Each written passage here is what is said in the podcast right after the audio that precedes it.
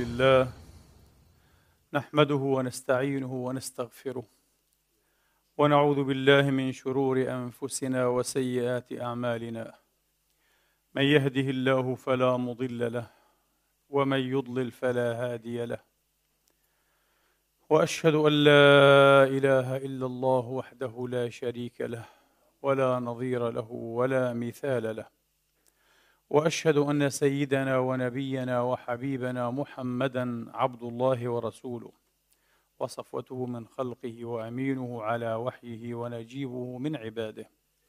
صلى الله تعالى عليه وعلى آله الطيبين الطاهرين وصحابته المباركين الميامين وأتباعهم بإحسان إلى يوم الدين وسلم تسليما كثيرا. عباد الله أوصيكم ونفسي الخاطئة بتقوى الله العظيم ولزوم طاعته كما أحذركم وأحذر نفسي من عصيانه سبحانه ومخالفة أمره لقوله جل من قائل من عمل صالحا فلنفسه ومن أساء فعليها وما ربك بظلام للعبيد. ثم أما بعد أيها الإخوة المسلمون الأحباب أيتها الأخوات المسلمات الفاضلات يقول الله سبحانه وتعالى في كتابه العظيم بعد أن أعوذ بالله من الشيطان الرجيم. بسم الله الرحمن الرحيم. كل الطعام كان حلا لبني إسرائيل إلا ما حرم إسرائيل إلا ما حرم إسرائيل على نفسه من قبل أن تنزل التوراة قل فاتوا بالتوراه فاتلوها ان كنتم صادقين فمن افترى على الله الكذب من بعد ذلك فاولئك هم الظالمون قل صدق الله قل صدق الله فاتبعوا مله إبراهيم حنيفا وما كان من المشركين ان اول بيت وضع للناس للذي ببكه للذي ببكة مباركا وهدى للعالمين. فيه آيات بينات مقام إبراهيم. ومن دخله كان آمنا. ولله على الناس حج البيت من استطاع إليه سبيلا. ومن كفر فإن الله غني عن العالمين. قل يا أهل الكتاب لم تكفرون بآيات الله؟ لم تكفرون بآيات الله والله شهيد على ما تعملون. قل يا أهل الكتاب لم تصدون عن سبيل الله؟ لم تصدون عن سبيل الله من امن تبغونها عوجا؟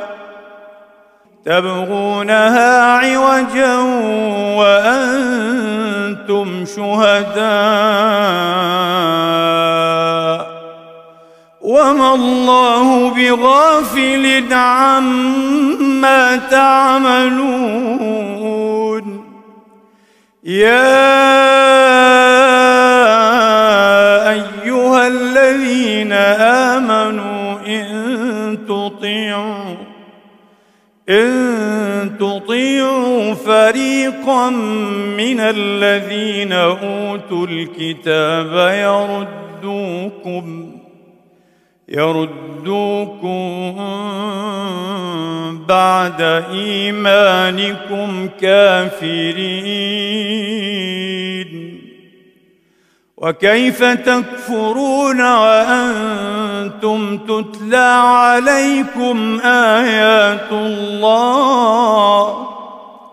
وكيف تكفرون وأنتم تتلى عليكم آيات الله وفيكم رسوله؟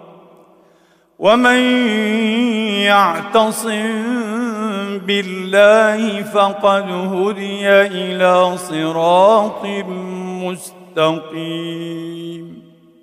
صدق الله العظيم. وبلغ رسوله الكريم ونحن على ذلك من الشاهدين. اللهم اجعلنا من شهداء الحق القائمين بالقسط. آمين. اللهم آمين. قل صدق الله. عجيب أن يأتي هذا الأمر العلوي في هذا السياق. وسيظهر وجه العجب أيها الإخوة أو قد ظهر وانتهى ظهوره حين شرعنا في نقاش التشغيبات والمجازفات حتى لا ترقى إلى أن تكون شبهات فضلا عن أن تكون أدلة التي ساقها أحد المستشرقين الجدد بصدد مكة المكرمة وكعبتها المشرفة. وإذا بمكة ليست بمكة وإذا بالكعبة في الأصل لم تكن في مكة الحجاز وإنما في بتراء الشام جنوبي جنوبي الأردن. قال تبارك وتعالى قل صدق الله فاتبعوا ملة إبراهيم حنيفا وما كان من المشركين. إن أول بيت وضع للناس للذي ببكة شيء غريب. عليكم معاشر المؤمنين أن تصدقوا بخبر الله تبارك وتعالى ولا يستهولنكم ولا يحرفنكم عن دينكم وعن خبر ربكم ورسوله صلى الله عليه وآله. مثل هؤلاء الذين إن أطعتموهم أعادوكم من بعد إيمانكم كافرين. نتابع أيها الإخوة انقطع من نقاش هذا الموضوع. لا أقول المهم بل المقلق. وصدقوني لقد عانيت الأمرين وأنا أحمل نفسي على متابعة كل هذه المجازفات وكل هذه التشغيبات. وسأرهقكم معي بالحري حين تتابعون أيضا مثل هذه التشغيبات للأسف الشديد. لكن للأسف الشديد مرة أخرى. ندفع ثمن الجهل اضعافا مضاعفة. أكثر شيء في اعتقادي يمكن أن يكون مكلفا هو الجهل. للأسف الشديد شبابنا أبناؤنا حتى الكبار فينا وحتى المثقفون للأسف غير محصنين غير محصنين. هذا الوثائقي أيها الإخوة إذان جيبسون بالفعل يلعب على هذا الوتر ويوجه ضربة مخزية للعقل الإسلامي للعقل المسلم. كأنه يقول لنا بصريح العبارة لستم هناك لا تعرفون شيئا يمكن أن ينطلي عليكم كل شيء. لذلك هو يأتي بكل ما هب ودب بكل ما يخطر على باله. شيء غريب شيء غريب جدا. ثم يزعم فريق العمل في آخر هذا الوثائقي أنهم توجهوا إلى مراكز ومؤسسات وأئمة وعلماء ورجوهم أن يعلقوا وأن يتحدوا وأن يعني يدحضوا أن يدحضوا هذا الوثائقي قالوا وإلى الآن لم يستجب أحد. لا لا لا. قد استجاب كثيرون. نحن من ضمن من استجاب ونسجل ردودنا مسجلة تنزل على اليوتيوب. آه. والناس لها عقل ويمكن أن تعود إلى المصادر وأن تقارن في الشرق والغرب. أكثر ما قد للأسف يشوش ويقلق بعض المسلمين ممن لا دراية لهم متينة حصينة. بالعلوم الإسلامية أو حتى بالشأن الثقافي الإسلامي عموما قضية القبلة. الرجل قال لك أنا عدت وتقصيت بصدد أحد عشر مسجدا تمثل أوائل المساجد التي بنيت في الإسلام والتي لا تزال إلى الآن موجودة. هي أو آثارها مع حوائط قبلاتها. ودائما دائما دائما في الأحد عشر مسجدا أو قصرا. هذه القصور بعضها لم يصرح أن فيها مساجد داخلية. بعضها فيها مساجد داخلية ولها حائط قبلة. لأن المحراب لم يكن معروفا آنذاك. ويسميه ال niche. niche يعني النتوء هيك أو البروز. وهو مصطلح أيضا في البيولوجي. العش معناها العش البيئي niche. لكن هو يرد به النتوء مع أن المحراب ليس بالضرورة أن يكون نتوءا هناك محاريب مسطحة هناك محاريب على الأرض ترسم كما في ساحة المسجد الأقصى المحراب المسطح وهذا المحراب المجوف وهناك المحاريب المتنقلة آه. تنقل من مكان لمكان وبالحري تكون ماذا؟ تكون معظمها مجوفة ويمكن أن تكون أيضا مسطحة كحائط ينقل آه. ليدل الناس على القبلة طبعا بعد دقائق يشرح لك شرحا مقتضبا سريعا كأنه يختلك. نبهنا على هذا الختل. وجوه الختل كثيرة على فكرة. طبعا لا يمكن أن تتسع خطبة جمعية لذلك. هذه يحتاج إلى محاضرة دقيقة. نأتي بالفقرة ثم يعلق عليها بدقة. وهذا سيجعل التعليق يتجاوز ربما الثلاث ساعات. وجوه الختل كثيرة. من ضمنها أنه بدأ بمسجد في الصين. ادعى أنه أقدم هذه المساجد. آه على الأقل خارج إيه طبعا مدينة رسول الله عليه الصلاة وأفضل السلام. آه هذا مسجد بناه سعد بن أبي وقاص. قبل وفاة رسول الله آه ببضع سنين بزواء خمس سنين قبل فتح مكة بسنة أو سنتين يعني قبل الوفاة بحوالي ست سنين مش معقول. سعد بن أبي وقاص خرج إلى الصين أصلا الإسلام لم يكن دخل. هذا هو قدر هذا المستشرق من العلم والتحقيق. قال لك مستشرق ومؤرخ. مؤرخ ماذا؟ لا علاقة له بالتاريخ. لا مطلقا. أنا وضح لي هذا أيها الإخوة في عشرات المواضع والمحل. لا علاقة له بالتاريخ. واضح أن هذا الوثائقي واضح جدا جدا على فكرة يعني حتى لو جاء ملحد لا أقول مسلم أو مسيحي أو ملحد وتابع هذا الوثائق لكن ملحد متحصن مثقف عنده دراية تاريخية دراية مناهجية أيضا سيقول هذا فيلم دعائي هذا فيلم مشحون بالتحيزات وبالأيديولوجيا هذا فيلم موجه لتشكيك المسلمين في دينهم. للبسخ في وجوههم. انتبهوا. قبلتكم لم تبقى محفوظة. مكتكم ليست هي مكة. نبيكم غير موجود أصلا. شخصية إيه مزورة؟ شخصية مزورة. آه. قرآنكم اكتمل في آخر القرن الثاني الهجري. أنتم كأمة أمة قتلة أمة مجرمين. تحرقون المكتبات. هذا ما قاله هذا الرجل. وأتى بأكذوبة. آه. تحرقون المكتبات والعجيب رمتني بدائها وانسلت. هذا الذي يغيظ. هذا الذي يحنق أيها الإخوة. في آخر هذا الوثائقي أه؟ قالوا قالوا. يختلف الفكر الإسلامي عن الفكر الغربي في قضية التاريخ. من من حيث ماذا؟ قال لك في الفكر الغربي الاعتماد والتوثيق والاعتداد والاعتبار المصادر المتقدمة. في الفكر الغربي. وفي الفكر الهندوسي والبوذي وعند كل العالم. عند كل العالمين. طبعا كلما كان المتق... المصدر متقدما يعني قريبا من الحدث كان أوثق. قال لك لا إلا عند المسلمين. كلما كان المصدر أكثر تاخرا فهو أكمل وهم يعتبرونه. ولا إيش هو الكذب هذا؟ إيش الأشياء الرقاعة؟ رقاعة ووقاحة. شيء لم يسمع والله العظيم بمثله قط. يا أخي يا أخي حتى المستشرقون فرانس روزنثال عنده كتاب ضخم. عن مناهج التاريخ عند المسلمين. عودوا إليه أيها المستشرقون. مستشرق عظيم. ومن أحسن من كتب في هذا الموضوع. كتاب ضخم هكذا. بضعة مئات آه؟ بضع مئات من الصفحات عن مناهج التاريخ عند المسلمين. يا سيدي منهج التاريخ أصلا قريب إلى حد بعيد من منهج التحديث والرواية لدينا. الرواة العلماء علماء الحديث يعشقون الأسانيد العالية. كانت تجشمهم وتكبدهم أحيانا مئات إن لم يكن ألوف الكيلومترات الزائدة يسافرونها من أجل أن يصيبوا الحديث عاليا. ما معنى السند العالي؟ أن يكون أقرب إلى المصدر أقل رجال رواية. قال لك لا الفكر كذب. ماذا أقول؟ أنا على المنبر لابد أن أكون مهذبا وأن أضبط أعصابي. رقاعة وسخافة. باسم العلم قال لك المستشرق.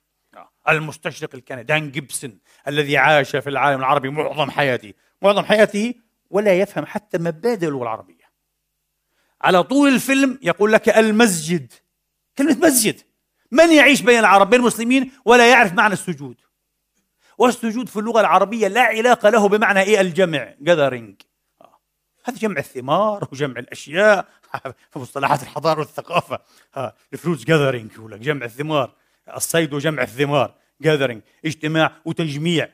تعرفون لماذا؟ أنا في الأول لم لم أفطن لهذا. الرجل خلط بين أي المسجد والجامع.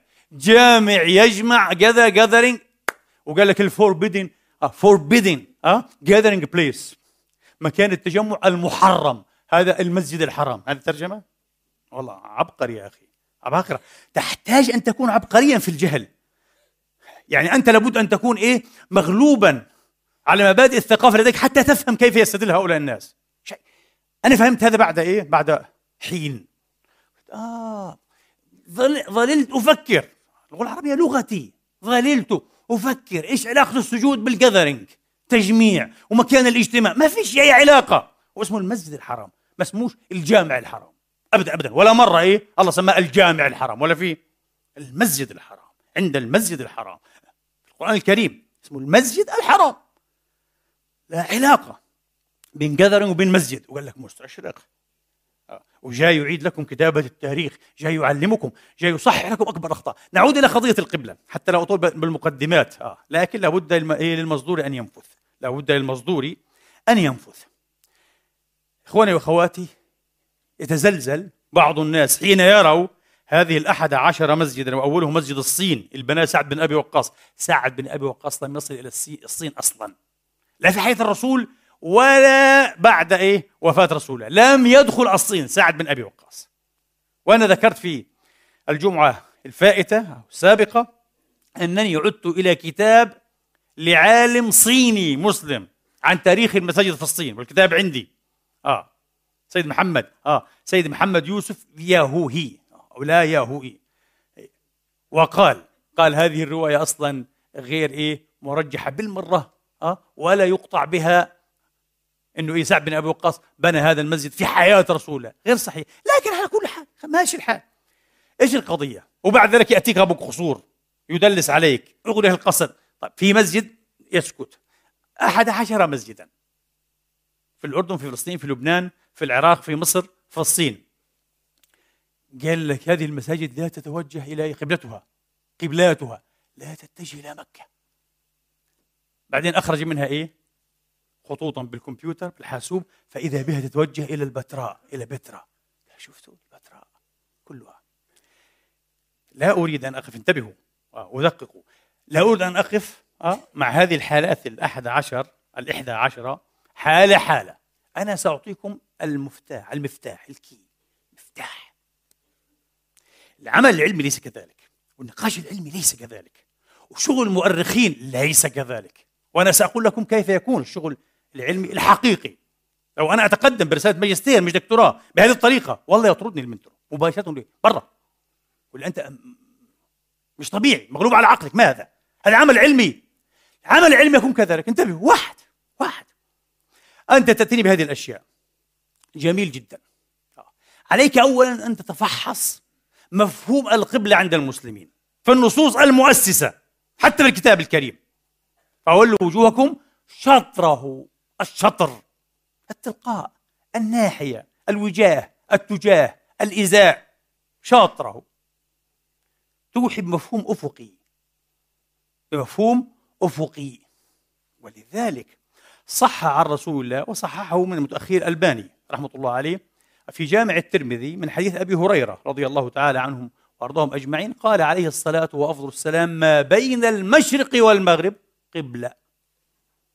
ما بين المشرق والمغرب قبلة. فالأمة مطبقة على أنه لا يتوجب في التوجه إلى القبلة استقبال عين المكان عين البيت الحرام أو عين الكعبة حتى. لا لا لا. إنما ماذا؟ الجهة الجهة. تفرق درجات هذه.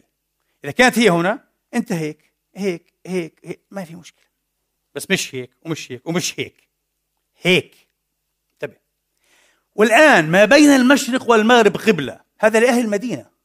ومن كان على سمتهم ومن كان على سمتهم. إذا توجه بمعنى إيه؟ انتبه. يعني الآن مكة هنا. والمدينة هنا فوقها في شمالها آه. المدينة شمال إيه؟ مكة. لابد أن يكون توجه لماذا إلى الجنوب وليس إلى إيه؟ الشمال إلى الجنوب. وهذا الشرق وهذا الغرب. في الخريطة ما بين الشرق والغرب قبلة. فالمدني توجه هكذا قبلة. هكذا قبلة هكذا هكذا كذا بس مش هيك ومش هيك. الآن اليمني يقع في جنوب مكة وليس في شمال مكة. وين يتوجه؟ إلى الشمال. وليس إلى الجنوب طبعا. أه؟ إلى المحيط. لا. وإنما إيه؟ إلى الشمال. هذا الشرق وهذا الغرب. وما بين الشرق والغرب قبلة. جميل. إذا هذا يصح كما قال ابن عبد البر قال هذا صحيح لا مدفع له. ولذلك هو مروي عن الإمام علي عليه السلام وعن عمر بن الخطاب قال إذا توجه بمعنى إيه؟ إذا كان من أهل الجنوب توجه شمالا. إذا كان من أهل الشمال يتوجه جنوبا. وما بين الشرق والغرب؟ قبلة. هذا معنى قول عمر إذا توجه إلى البيت يعني. ولذلك قال الإمام الأثرم رحمة الله عليه سألت أبا عبد الله أحمد بن حنبل عن حديث أو خبر ما بين المشرق والمغرب قبلة. آه. يؤخذ به؟ قال نعم. هي قبلة. هي قبلة. آه. قال فإن صلى. هكذا. ما بين المشرق والمغرب. تصح صلاته؟ قال نعم ويتحرى الوسط. دائما خليه يكون قريب إيه؟ من الوسط. يعني مش يروح هيك. آخر المشرق. لا. ولا آخر المغرب. يا يا. هذا الذي يحدث. ولذلك هذه الاسهم التي تذهب إلى البتراء تذهب أيضا إيش؟ إلى مكة وما بين المشرق والمغرب قبلة. ليس هذا ليس هذا المهم انتبهوا. آه. طبعا قال أحمد بن حنبل إلا إذا كان عند البيت في البيت نفسه ممنوع تنحرف عنه. هي الكعبة أمامك تصلي هيك راحت عليك. آه، ولذلك الدوائر كلما اقتربت من الكعبة كانت أكثر تقوسا. تصبح دوائر الصفوف عفوا. الصفوف كلما اقتربت تصبح إيه؟ آه، أكثر تقوسا حتى تصبح إيه؟ دائرة كاملة. آه، على البعد لا تكون كذلك. يختفي هذا إيه؟ التقوس. ويبقى ما بين المشرق والمغرب قبلة لمن كان على سمت إيه؟ أهل المدينة. واضح؟ انتبهوا. ليس هذا المفتاح. المفتاح في العمل العلمي. وهذه من بسائط لا حضرنا فيها ماجستير ولا دكتوراه من بسائط ما ينبغي على الباحث أن يطرحه آه، في البداية لكي يختبر فرضيته. مكة تقع على خط عرض أو دائرة عرض. تعرفوا دائرة العرض أنتم. عند خط الاستواء آه، من تحت جنوب هذه دوائر إيه؟ العرض. من فوق دوائر إيه؟ عرض أيضا شمالية. خط جرينش هذه خطوط طول. واضح؟ لا إحنا بدنا إيه؟ دوائر. العرض. جميل. مكة تقع على دائرة عرض تقريبا 21 21 وإشي برضو إيه؟ شمال خط الاستواء. فوق. مظبوط؟ طبعا. هي خط الاستواء فوق. آه مش تحت. البتراء فوق في جنوب الأردن في معان تقع إيه؟ برضو الشمال على دائرة إيه؟ 30 تقريبا. إذا عندنا 21 ل 30 البحث العلمي الآن بكل بساطة على دان جيبسون وغير دان جيبسون أن يتفحص البلاد التي تقع بين دائرتي عرض 30 و 21 يعني في حدود ثماني درجات أو ثماني دوائر عرض في بلاد كثيرة. تجيك شيء في مصر شيء في السودان شيء من الجزائر بلاد إسلامية وأكيد فيها مساجد ومساجد قديمة وغير قديمة آه؟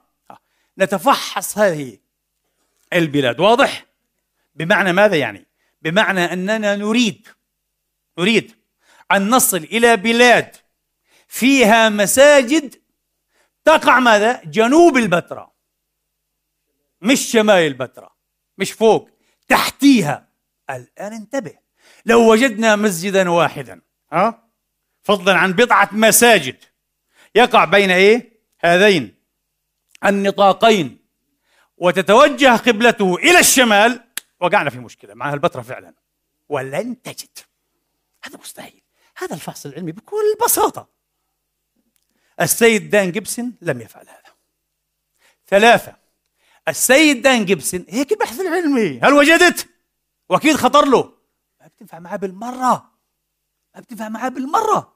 لذلك حين ذهب يحدثنا عن مساجد بني أمية في الأندلس والمغرب العربي وطبعا هذا ستحرجه جدا لأنه يزعم أن العباسيين هم الذين ثبتوا قبلة ابن الزبير في مكة المكرمة بعد أن كانت قبلة النبي والخلفاء الراشدين وبني أمية وين؟ في البتراء ابن الزبير نقلها كما شرحت لكم. كلام فارغ تهويمات ما في أي دليل.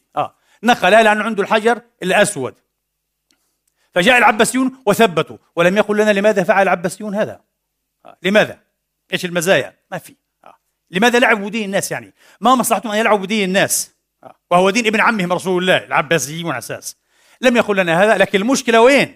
المشكلة في الخلافه الأموية في الغرب الإسلامي. في الأندلس وشمال أفريقيا. ماذا فعل؟ قال آه أنا عدت إلى تلك المساجد ودرستها؟ العجيب وجدت أن قبلاتها لا تتجه إلى البتراء ولا إلى مكة. قل لنا بالضبط أين تتجه؟ واضح أنها تتجه إيه؟ بينهما. يعني في جهة ماذا؟ في الجهة كما قلنا لكم التي يسمح الشرع بأن يتوجه إليها. يعني مش إلى مكة مئة في المئة لكن في نفس الجهة. شطر المسجد الحرام. شطر المسجد هي قبلة صحيحة وهذا ما أمكنهم أن يحددوه بمقاييس ذلك العصر وتقنياته وفنياته ما كانش عندهم GPS طبعا. بدقة. بعدين ثلاثة ولا أربعة ولا خمسة مش مهم الترقيم آه ما قالناش دان جيبسون ولم يحدثنا دان إيه جيبسون عن ألوف لا أقول حتى مئات ألوف المساجد آه حول الأرض التي بنيت قبل عهد ال GPS. انتبهوا قبل 30 40 سنة بنيت آه وقبلاتها فيها خطأ واحيانا إيه ب 17 و 18 درجة.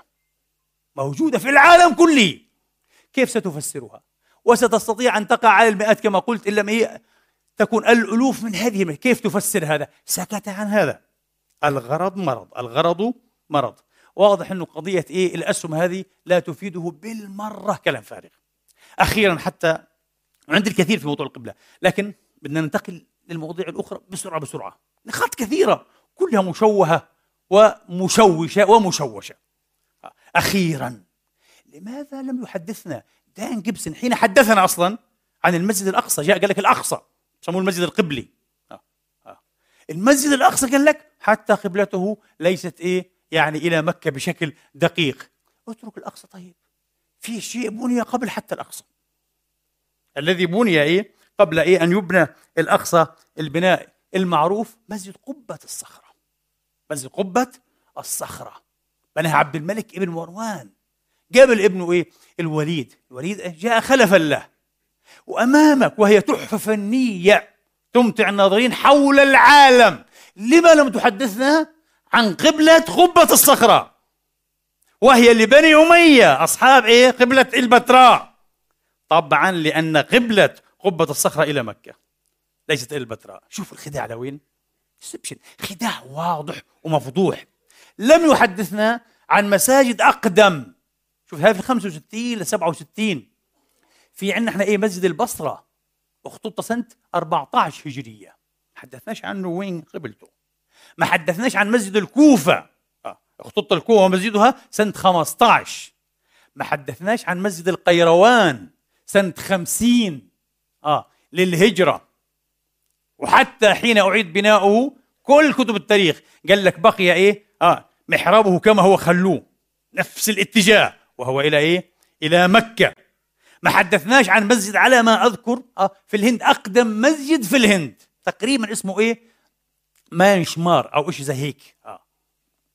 ربما لا أكون دقيقا. آه. لكن مسجد في الهند هو أقدم مسجد. وقبلته إلى الكعبة. أقدم مسجد في الهند. مثل هذه المساجد القديمة موجودة وكثيرة جدا. لم يحدثنا عنها. حاول أن يقنعكم أن كل المساجد المتاحة 11 وجملة لا بأس بها منها في قصور هي في قصور مساجد داخلية في قصور. وهذه تتوجه إلى البتراء مش إلى أي مكة. مع أنه نفس الاتجاه على فكرة شاطر المسجد الحرام شاطر المسجد الحرام واضح؟ آه. فكونوا حذرين وكونوا دقيقين. لا يلعبن بدينكم خاصة أنا بتحدث لأبناء إخواني الشباب والشواب الشابات يعني. كونوا حذقين. وبعدين بدل والله عارف أكثر ما آذاني وجرحني في هذا الفيلم حين يظهر فيه أشخاص عرب مسلمون عرب عرب العالم العربي قسما بالله. اشعر بالخزي. واحد جاي يقرأ بالإنجليزي يقرأ نصوص بالإنجليزية يعني. عيب عليك. جاي تعبث بدينك أنت. وظفوك في هذا الوثائقي الذي لا يسوى شيئا. هذا بعباره مهذبة جدا. لا يسوى شيئا. لا يسوى شر ونقير وجاي تقرأ. والباحث الكويت هذا يا عيب يا عيب عليك انت وياه. آه. وما عندوش هذا البحث يقول غريب وعجيب. وكيف فقط هذا هذا هو. بلعوه قالوا له إيش وجدنا هو؟ غريب عجيب. ليش؟ ليش ما عملوش؟ ليش ما سألوش؟ إيش إيش عيب سذاجة هذا الانسان يكون ساذج بالطريقة هذه؟ أفضل لك هو قال لك أنا أتحداك. اعمل ريفيوتيشن اعمل إضحاض لفيلمي. اتحدى أنت. وابحث ونقر وابحث وتعلم وتعلم أشياء جديدة. في التاريخ والثقافة والأفكار والدين والفقه والحديث. روح وتحدى. ليش تلقي بنفسك هكذا؟ وبعدين يعني كل شيء يلعب به إلا الدين. من شاء أن ينسلخ من هذا الدين فلينسلخ إيه؟ براحته هو حر. لكن ما تجيش تزعم إنه هذا الدين إيه؟ محرف وملوش أسس وملوش كذا. وتصدق هؤلاء المخرفين هؤلاء مخرفو المستشرقين. والله ما بيسووا أي حاجة. طيب. بعدين قال لك سور مكة. نرجع مرة أخرى للسور. قال لك البتراء فيها سور. مكة ما فيش فيها سور. مكة ما فيش فيها إيه؟ مع انه النصوص بتقول إنه فيها سور. معناها مش مكة الحجاز. أي نص بحدثك عن أسوار مكة معناها بحدثك عن ماذا؟ عن أسوار البتراء. وبعدين أجوا ركبوه آه؟ أو علموك. قال لك البروباغندا إيه؟ العباسيه إنه هذه مكة الحجاز. وبركبش عليها. كيف شو الكلام هذا ليه؟ ليه؟ قال لك في حديث رواه أهل السنن. رواه إيه؟ أهل السنن في قصة مرثد ابن أبي مرثد الغنوي الذي كان يحمل الأسارى من مكة إلى المدينة. قصته مع عناق هذه القصة المشهورة. على كل حال صديقه كانت له صاحبة للأسف الشديد. وبعدين قال لك إيه؟ حتى انتهيت إلى حائط من حوائط مكة في ليلة مقمرة أي ضحيانة. قال لك أيوه. قال لك حائط الحول السور مكه عندها سور والله طبعا لا يعني هذا لا يستغرب من أمثال دان جيبسون. هو قال لك حتى انتهيت إلى حائط مكة. لو قال إلى حائط مكة بصير في شبهة. في حائط واحد مفرد وحائط مكة. يعني سور مكة. وين سور مكة؟ قال لك حائط من حوائط مكة. بتعود إلى أبسط دكشنر أبسط معجم عربي وتشوف كلمة حائط. الحائط من حاط يحوط أه؟ ما طاف يطيف إيه بالشيء؟ ولذلك حائط الدار المنزل البيت يسمى إيه؟ حائطا. البساتين البساتين إذا كانت مسورة لها حوائط تسمى ماذا؟ مجازا. تسمى ماذا؟ الحوائط. قال لك عشرات مش هقول لك مئات عشرات الأحاديث. وإنه إيه؟ افتقدنا النبي فوجدناه في حائط لبني سلمة. كيف يعني في حائط؟ وجدناه في حائط؟ يعني فتح الحائط دخل فيه. إيش معناها في حائط؟ بستان. البستان. إذا سور يسمى ماذا؟ حائطا. البساتين حوائط بني فلان. آه. وحائط بني فلان. وفي الحديث الشريف المشهور وعلى أهل إيه؟ الحوائط. الحيطان يعني حفظها بالنهار. حفظها بالنهار. في الليل شيء آخر. النبي بيعلمك حكم فقهي. شو معنى؟ البساتين.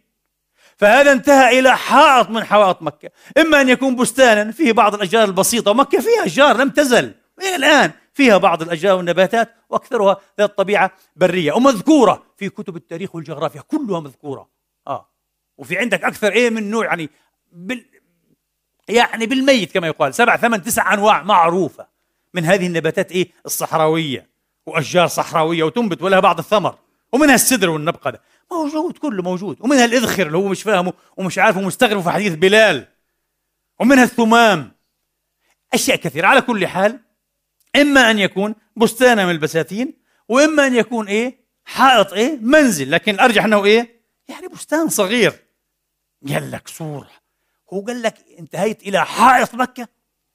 قال لك انتهيت إلى حائط من حيطان مكة. معناها أي يعني؟ شو كان الفرق هذا؟ واضح. ما عنده أي دراية بالعربية الرجل. مسكين. بين. بعدين نفس الشيء جاب لك حديث عائشة. طبعا هذا مذكور في الصحيح في مقدم النبي طبعا إيه؟ ومن معه إلى مكة إلى المدينة المنورة على منورها ألف تحية وألف سلام. وفيها أنه بلال طبعا يعني أخذته الحمى فكان يقول ألا ليت شعري هل أبيتن ليلة بواد وحولي إذخر وجليل؟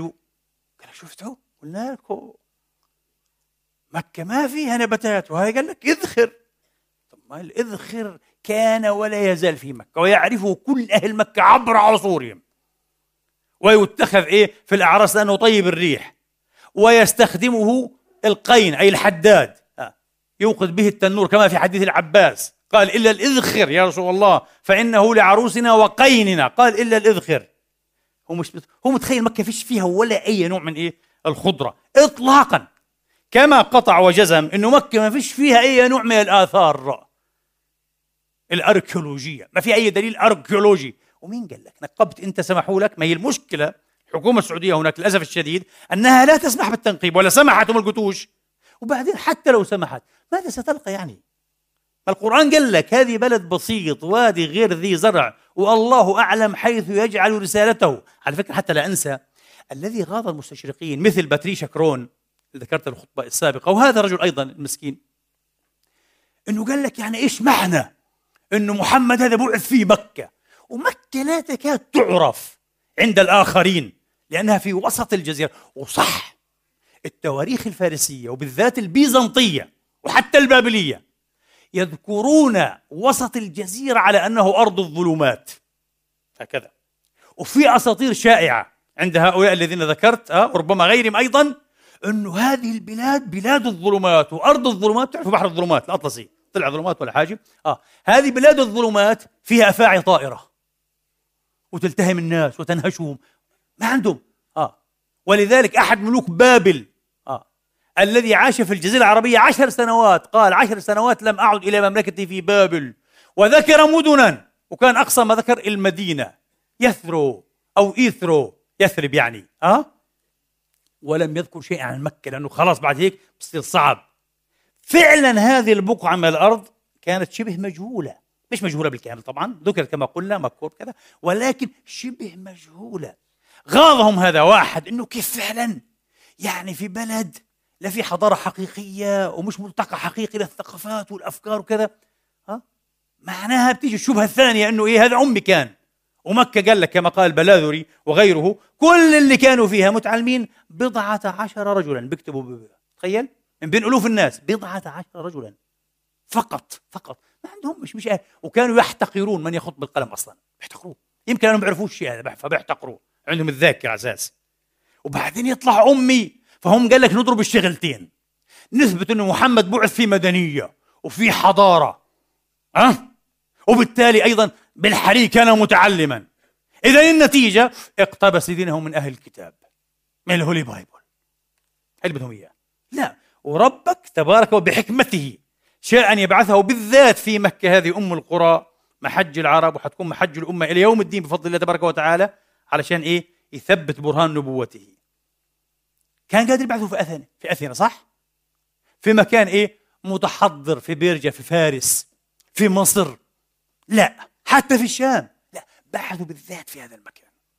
ما في حضارة حقيقية. ما في حضارة حقيقية. حضرتي حضرت الشعر والنثر والسيف. ما في شيء. فهم هذا غيظهم فبدهم يضربوا النقطة هذه بالذات. بدهم إيه؟ يضربوها. فبدأوا يشغبون عليها إيه؟ هذا الشغب. وحولي إذخر وجليل وهل أردن يوما مياه مجنة؟ وهل يبدو لي شامة وطفيل؟ جبلان. قال الخطاب عند الجمهور قال الخطابي كنت إلى إيه؟ حين. يعني دهرا. أظنهما جبلين حتى نبئت أنهما عينا ماء ويبدو أن هذا إيه؟ راجح. والله أعلم. على كل حال فهو مستغرب من هذا. كيف إذخر وجليل وما تكلمش عن الجليل هو الثمام. الجليل هو الثمام. يقول لك أقرب إليك أي من الثمام من كذا. هذا الثمام نبات صحراوي موجود. آه. فمستغرب. قال لك هذه مش مكة الحجاز. مكة فيش فيها إذخر وجليل. ما بيعرفش لا إذخر ولا الجليل لا فيها. آه. بعدين الأعجب من هذا قال لك الثنايا. غريب جدا الرجل هذا. وهنا تحتاج إلى عبقرية جهل حتى تفهم كيف استدل. أنا أتحدى أن معظم من سمعه لذلك لم يردوا على هذه النقطة أصلا ولم يأتوا يعني من ذكر عليها. الثنايا. الثنايا. قال لك في البتراء فيها الثنايا. ثنية كذا وثنية كذا. ورد في كتب المسلمين إنه النبي لما حج وغير الحج برضه إيه؟ نزل من الثنية إيه؟ العليا وطلع من الثنية السفلى. ها وإحنا أثبتنا إنه البتراء فيها الثنايا. فالبتراء هي مكة إذا كيف كيف أعرني عقلك. صعب تفهمه. صعب صعب. لازم تكونوا عباقرة في الجهل والله. لازم تفقدوا الحد الأدنى من الفهم عشان تفهموا. أنا حفك لكم اللغز هذا. فعلا بازل ودائما يتحدثوا على ال puzzle و puzzling و very puzzling هو هذا البازل الحقيقي اللغز الحقيقي إنه كيف؟ إيش علاقة هذا بهذا؟ أنا سأفك لكم اللغز. هو يظن الثنية والثنايا هذه. أسماء أعلام. اسم علم. في شيء اسمه ثانية كذا هذا علم. خلص وهيك علم. مش موجود منه لهو زي فلان ابن فلان ابن فلان. أو مكة المكرمة يعني. اسم علم. لا يا حبيبي هذا مو اسم علم. الثانية ما هي في اللغة العربية؟ الثانية هي العقبة. والعقبة إيش يعني في اللغة العربية؟ هي الطريق في الجبل يكون وعرا. بيعة العقبة والعقبة الكبرى والعقبة الصغرى وكذا. العقبة. العقبة هي الطريق في الجبل يكون وعرا. تسمى ثنية. معناها أينما وجدت جبلا تقريبا وجدت ماذا؟ ثنايا. والسلام عليكم. إيه علاقة الثنية والثنايا جايبني أدان جبسن هلكتنا. والله لقيت الأمرين وأنا أتابع هذا الرجل أقسم بالله. لأول مرة تعتريني هذه الحالة. إيه الجهل المركب هذا؟ واللي أجهل منه من يروج له وظنوا أنهم سددوا وصوبوا إلى قلب الإسلام إيه سهما صائبا نافذا. آه في مقتل يعني أصاب الإسلام في مقتل. ضيعناكم يا مسلمين. لا أنتم ولا دينكم. إيه الكلام الفارغ هذا؟ عبقرية الجهل مصطلح جديد. آه. نفس الشيء نفس الشيء. قال لك ورد في صحيح البخاري أن النبي سعى ببطن المسيل. قال لك إيش في مكة؟ جبلين قال. في جبلين قصده إيه؟ صفا والمروة. بس تعالوا نشوف في البتراء هي هنا وهنا هنا هنا كان في مسيل ماء. ويمكن هنا كان يكون السعي الحقيقي. شفتوا؟ إذا النبي سعى هنا. وين؟ لا يعرف ما هو المسيل. المسيل هو الوادي. الوادي يسمى مسيلا. مكة أصلا كلها ماذا؟ واد ومكة فعلا تأتيها الأمطار ولا صحيح؟ وتأتي سيول وهذه السيول وين تكون؟ تكون في الوادي في بطن الوادي تأتي. وارجع للمخصص. ها؟ لابن سيدة. وشوف عاد أنت إيه كلام العرب في مجاري المياه. قال ابن السكيت هو المسيل. من الوادي ومنتصفه هو الايه؟ هو البطن بطن والحميل. يقول لك بطن المسيل وحميل المسيل. بطنه هنا وهو لا ينبت ما ينبت فيه شيء آه لأنه إيه؟ لا يستقر. آه؟ طيب وبعدين قال لك إيه؟ هذا اسمه إيه؟ وما يبقى فيه من إيه؟ الحصباء ولا يسمى ماذا؟ البطحاء. وبنسمع عن بطحاء برضو إيه؟ مكة. يا سيدي يا جبسن بكل بساطة النبي سعى ببطن المسيل. يعني بطن إيه؟ الوادي الوادي يسمى إيه؟ مسيلا. آه. مش فعلا إيه لازم يكون في إيه؟ ماء سائل وكذا. وتقول هنا جبلين وين الماء السائل؟ مش معقول يا أخي. آه. على كل حال. طيب أكثر من هذا. قال لك غار حراء. غار حراء في المريخ انتبهوا. من الصعب أن تصل إلى غار حراء عشان تعرف أنت. في المريخ هو. تقريبا ما بقي أحد. حج واعتمر إلا إيه؟ ذهب وراح وشاف غار حراء. صح؟ قال لك هنشوف غار حراء. ماله يا دان جبس غار حراء كمان؟ هتغلبنا عليه ها؟ هتفقدنا تعدمنا اياه إيش قصته؟ قال لك ورد في سيرة ابن شهاب. على فكرة الرجل متخصص في قبول واعتماد كل ما يروقه ويوافق غرضه من ماذا؟ من المقطوعات والمعضلات وما لا يستند أصلا من كلام ابن إسحاق. وغير إسحاق إذا ماذا؟ إذا وافق غرضه. والتشكيك في القرآن المتواتر طبقيا مش بس لفظيا طبقيا. القرآن متواتر طبقيا. الأمة لا تحتاج أصلا ها؟ لو خير لا تحتاج لو اضطرت. إلى القرآن مكتوبا تحفظه على ظهر القلب. ملايين يحفظونه عبر العصور. كما في حديث عياض بن حمار المجاشع وأنزلت عليك كتابا لا يغسله الماء تقرأه نائما ويقظانا.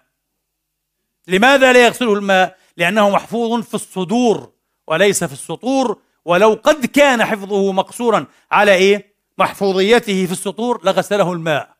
مش عارف هو شكك في آخر الفيلم شكك حتى في القرآن.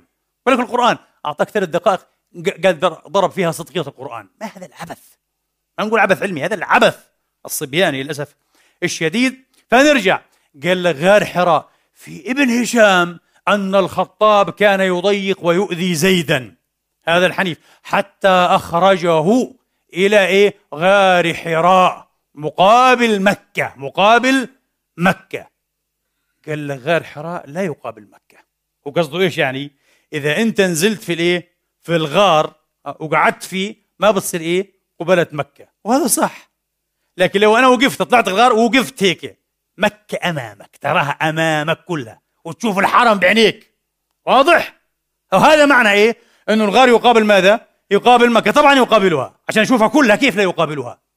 قال لك نرجع على البتراء فأجي لك على كهف هيك وعنده أصنام بقايا أصنام أصنام وثنية. قال لك هذه بقايا الآلهة نعم.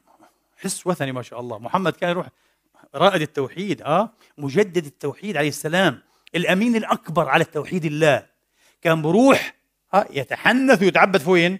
في مكان كله أصنام. ومش هيك بس يقول لك هنا هيو هذا هذا رمز ها الهلال. رمز إيه؟ آلهة القمر. كبيرة الآلهة أو إله القمر. كبير الآلهة. محمد كان يقعد تحتيه يتعبد تحت إله القمر. ما شاء الله عليك. قال لك هذا مكان ينفع. شفت؟ تقعد فيه بتواجه أنت. بتواجه طبعا إيه؟ إحنا مش شايفين الكعبة ما فيش كعبة طيب وين الكعبة طيب؟ وين اثرها قال لك جرفها السيل اللي اجى بعد الزلزال. شفتوا؟ قال الزلزال سنة 713 ضرب البتراء وهذه مصيبة ترتد عليك كمان بعد شوية. ولا مرة سمعنا إنه إيه مكة ضربها إيه؟ زلزال. ولا مرة صح؟ والله قال إيه؟ حرما آمنا. أول ما يكون الأمان وهم ما يكون الأمان من ماذا؟ من الخسف. والخسف يكون بماذا؟ بالزلازل. آه؟ وأمن الذين يمكرون السيئات أن يخسف الله بهم الأرض. أأمنتم من في السماء يخسف إيه بكم؟ الأرض. فإذا هي تمور. آيات الخسف كثيرة جدا. أه؟ جدا. الأمان أن تأمن من الخسف. من الزلازل. الله قال حرما آمنة. مكة لم تزلزل بفضل الله. أنت بعظمة لسانك إن كان فيه عظم. قلت إيه؟ قلت إنه بترا ضربت سنة 500 وإيش تقريبا هيك و60 قبل ميلاد محمد بقليل. ها مرة أو 531 تقريبا. و713 يا يعني متقارب. قرنين من الزمان ضربت بالزلازل. إيش هالحرم الآمن هذا؟ وبعدين بترة هذه مثابة للناس مكة من يوم ما عرفناها وبنسمع فيها على الأقل من أيام رسول الله مثابة للناس. ملايير الناس زاروها. والذي يذهب إليها مرة يحب أن يذهب ثانية وثالثة ورابعة وخامسة إلى اليوم هي مثابة للناس. بعدين إبراهيم آه وإسماعيل أن طهر بيتي للطائفين والعاكفين. وين وين الذين يطوفون آه ويعتكفون ويركعون ويسجدون؟ البتراء ما فيها مكة فيها بفضل الله تبارك وتعالى. مكة ضربها الزلزال وأخذها إيه؟ الفيضان بعد ذلك الماء. بتقول لي إيه؟ وضيع معظم اثار هذه له العلاقة إيه؟ بالمقدسات الإسلامية. ولا يجبى إليها ثمرات شيء. الحجاز مكة الحجاز يجبى إليها الأرزاق من كل عالم ولا تزال. كل الصفات تنطبق على مكة الحجاز القرآنية بفضل الله تبارك وتعالى. وبواد غير ذي زرع وادي جاف. البتراء لا فيها خضار وفيها أشجار وفيها ثمار كثيرة كانت. وإلى الآن وما حولها أشجار كثيرة ما شاء الله بساتين. لا الله قال بواد غير ذي زرع. ولا تغتر ولا نغتر نحن إيه؟ بفرضيتك اللي افترضها لامنس المستشرق اللي اصله لبناني نصراني هذا يسوعي أو مثلا مونتجومري وات وغيرهم وتقبلها برنارد لويس وفلان وعلى ماكسيم رودنسون إنه إيه؟ إنه مكة كانت مركزا تجاريا عالميا مش بس حتى اقليميا دوليا مركز كبير.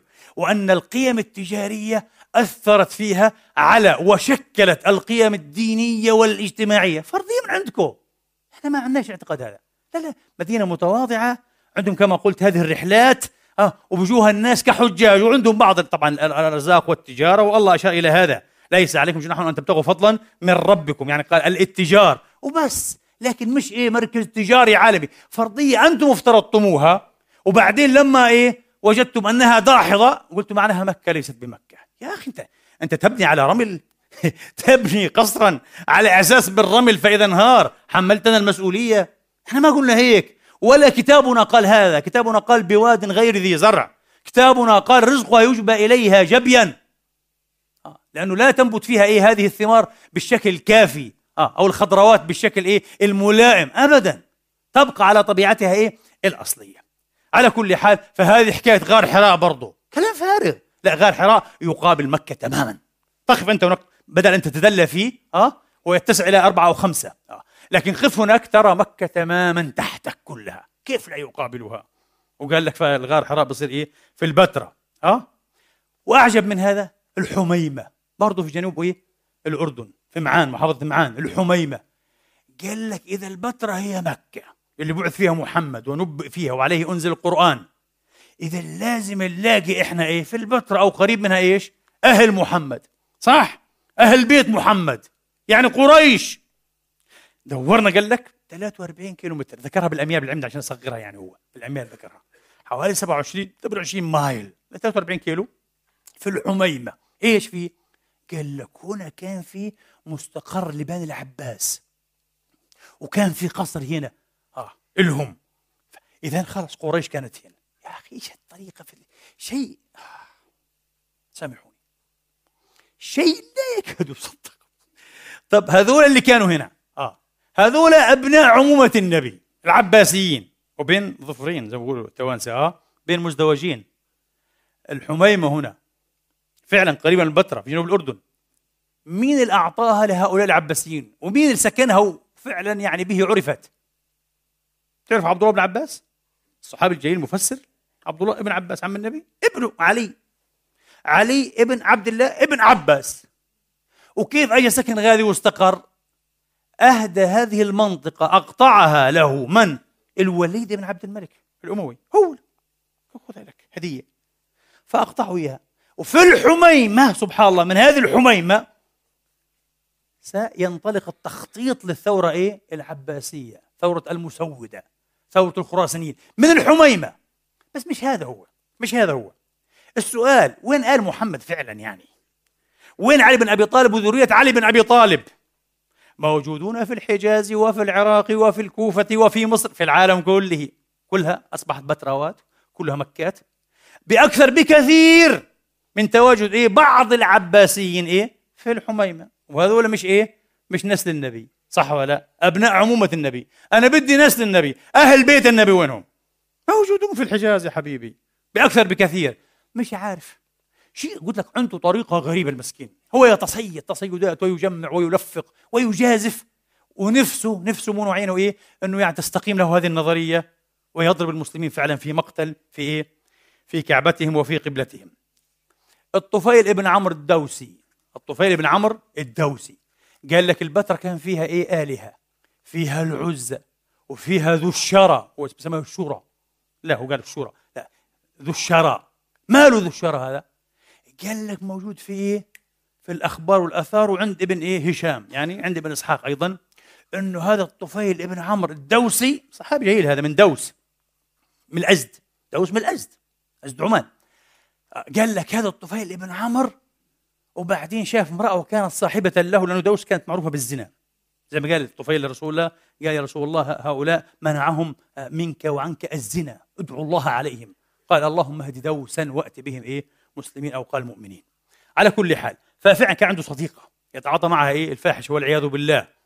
تعال قال لها لا لا, لا فرق الإسلام بيني وبينك. كذا كذا.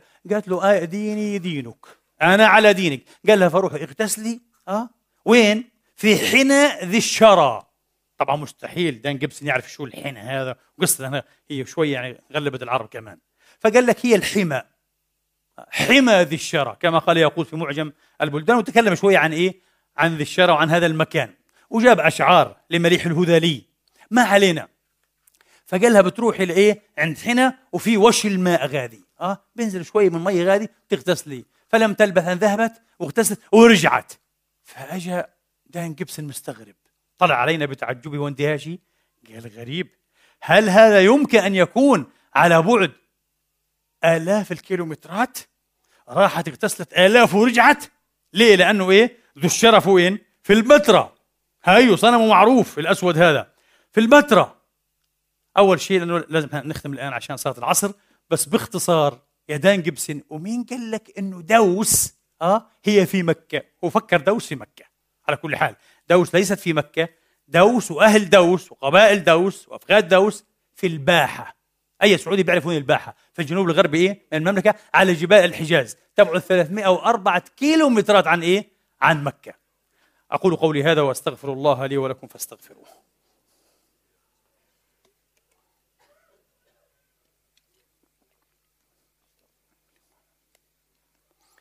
الحمد لله. الحمد لله الذي يقبل التوبة عن عباده ويعفو عن السيئات ويعلم ما تفعلون ويستجيب الذين آمنوا وعملوا الصالحات ويزيدهم من فضله.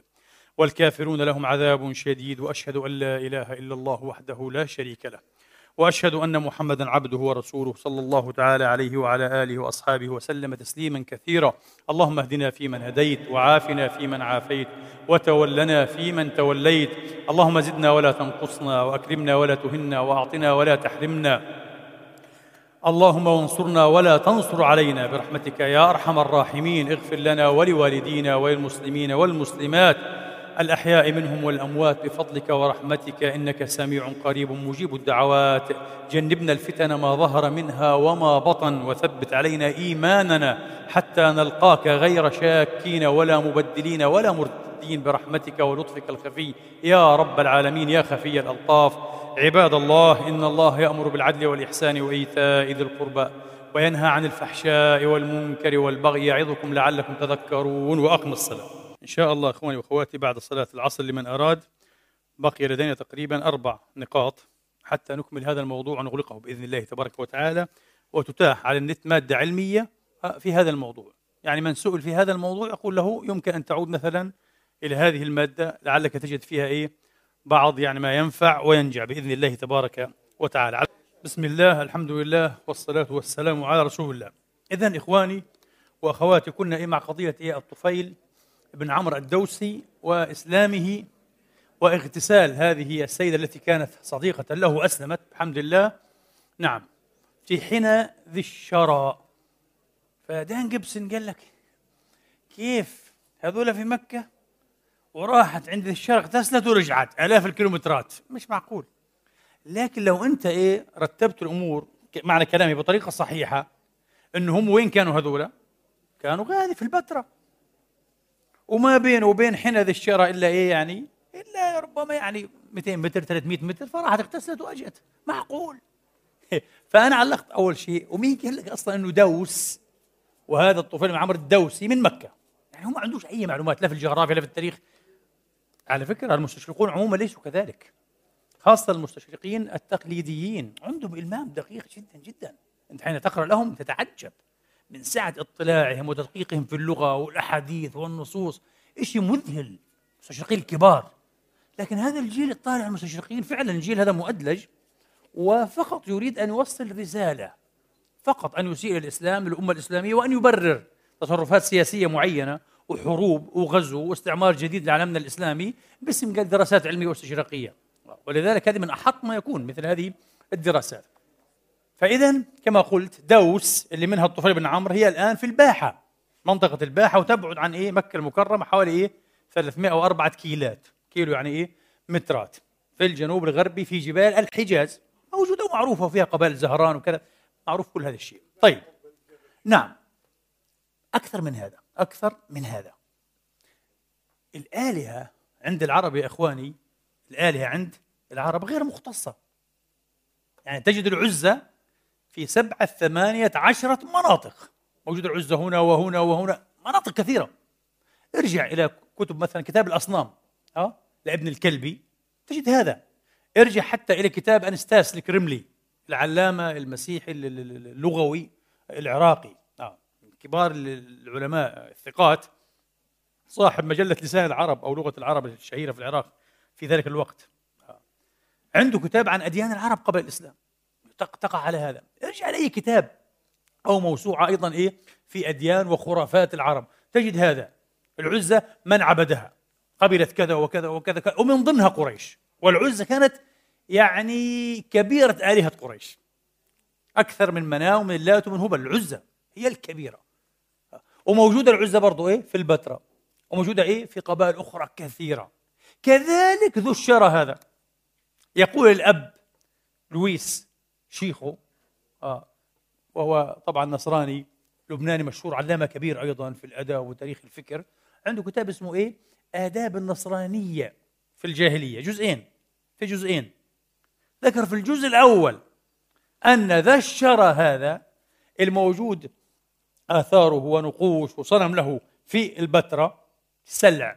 اسمه العربي سلع أو اسمه النبط سلع. آه. البتراء هذا تسمية رومانية يعني الصخرة. في سلع أو الرقيم كمان. أيضا من أسماء إيه؟ البتراء الرقيم.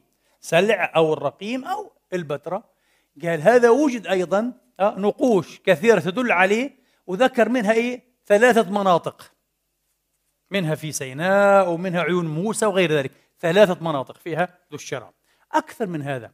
المستشرق الألماني الكبير صاحب الدراسة الشهيرة عن القرآن الكريم ثيودور نولدكي ثيودور إيه؟ نولدكي نولدكي أو نولدكي بالضبط قال ذو الشرى كان إلها لبعض القبائل العربية الأزدية. أخذ هذا أعتقد عن ابن الكلبي. والعجيب أنه مذكور عند اليونانيين أيضا مش عند الأنباط. وهو إله لقبيلة دوس. نولدكي قال هذا. يعرف هذا. يعني أخونا جبس يعني حتى ما عندوش أي اطلاع برضو على إيه ABC الأديان والآلهة العربية. والدليل أنه في أول وثائقية هذا قال الآلهة عند العرب مش كالآلهة عند الإغريق وملهاش مجمع معين pantheon يعني آه of gods آه مجمع الآلهة وكذا آه وهي آلهة تختص بالأماكن كلها. والعرب فقط يراعون ألا تكون على شكل إنسان أو حيوان وهم يحب يحبونها في أشكال إيه هندسية مثل مكعب مربع غير صحيح. آلهة عربية كثيرة لها أشكال البشر. آه ولها أذرع وسيقان وحين انكسر يصلحون. ومذكور هذا. هذا المبادئ من عرف هذا الشيء. الرجل ما عنده أي دراية حقيقية في أي إيه؟ نقطة بحثها.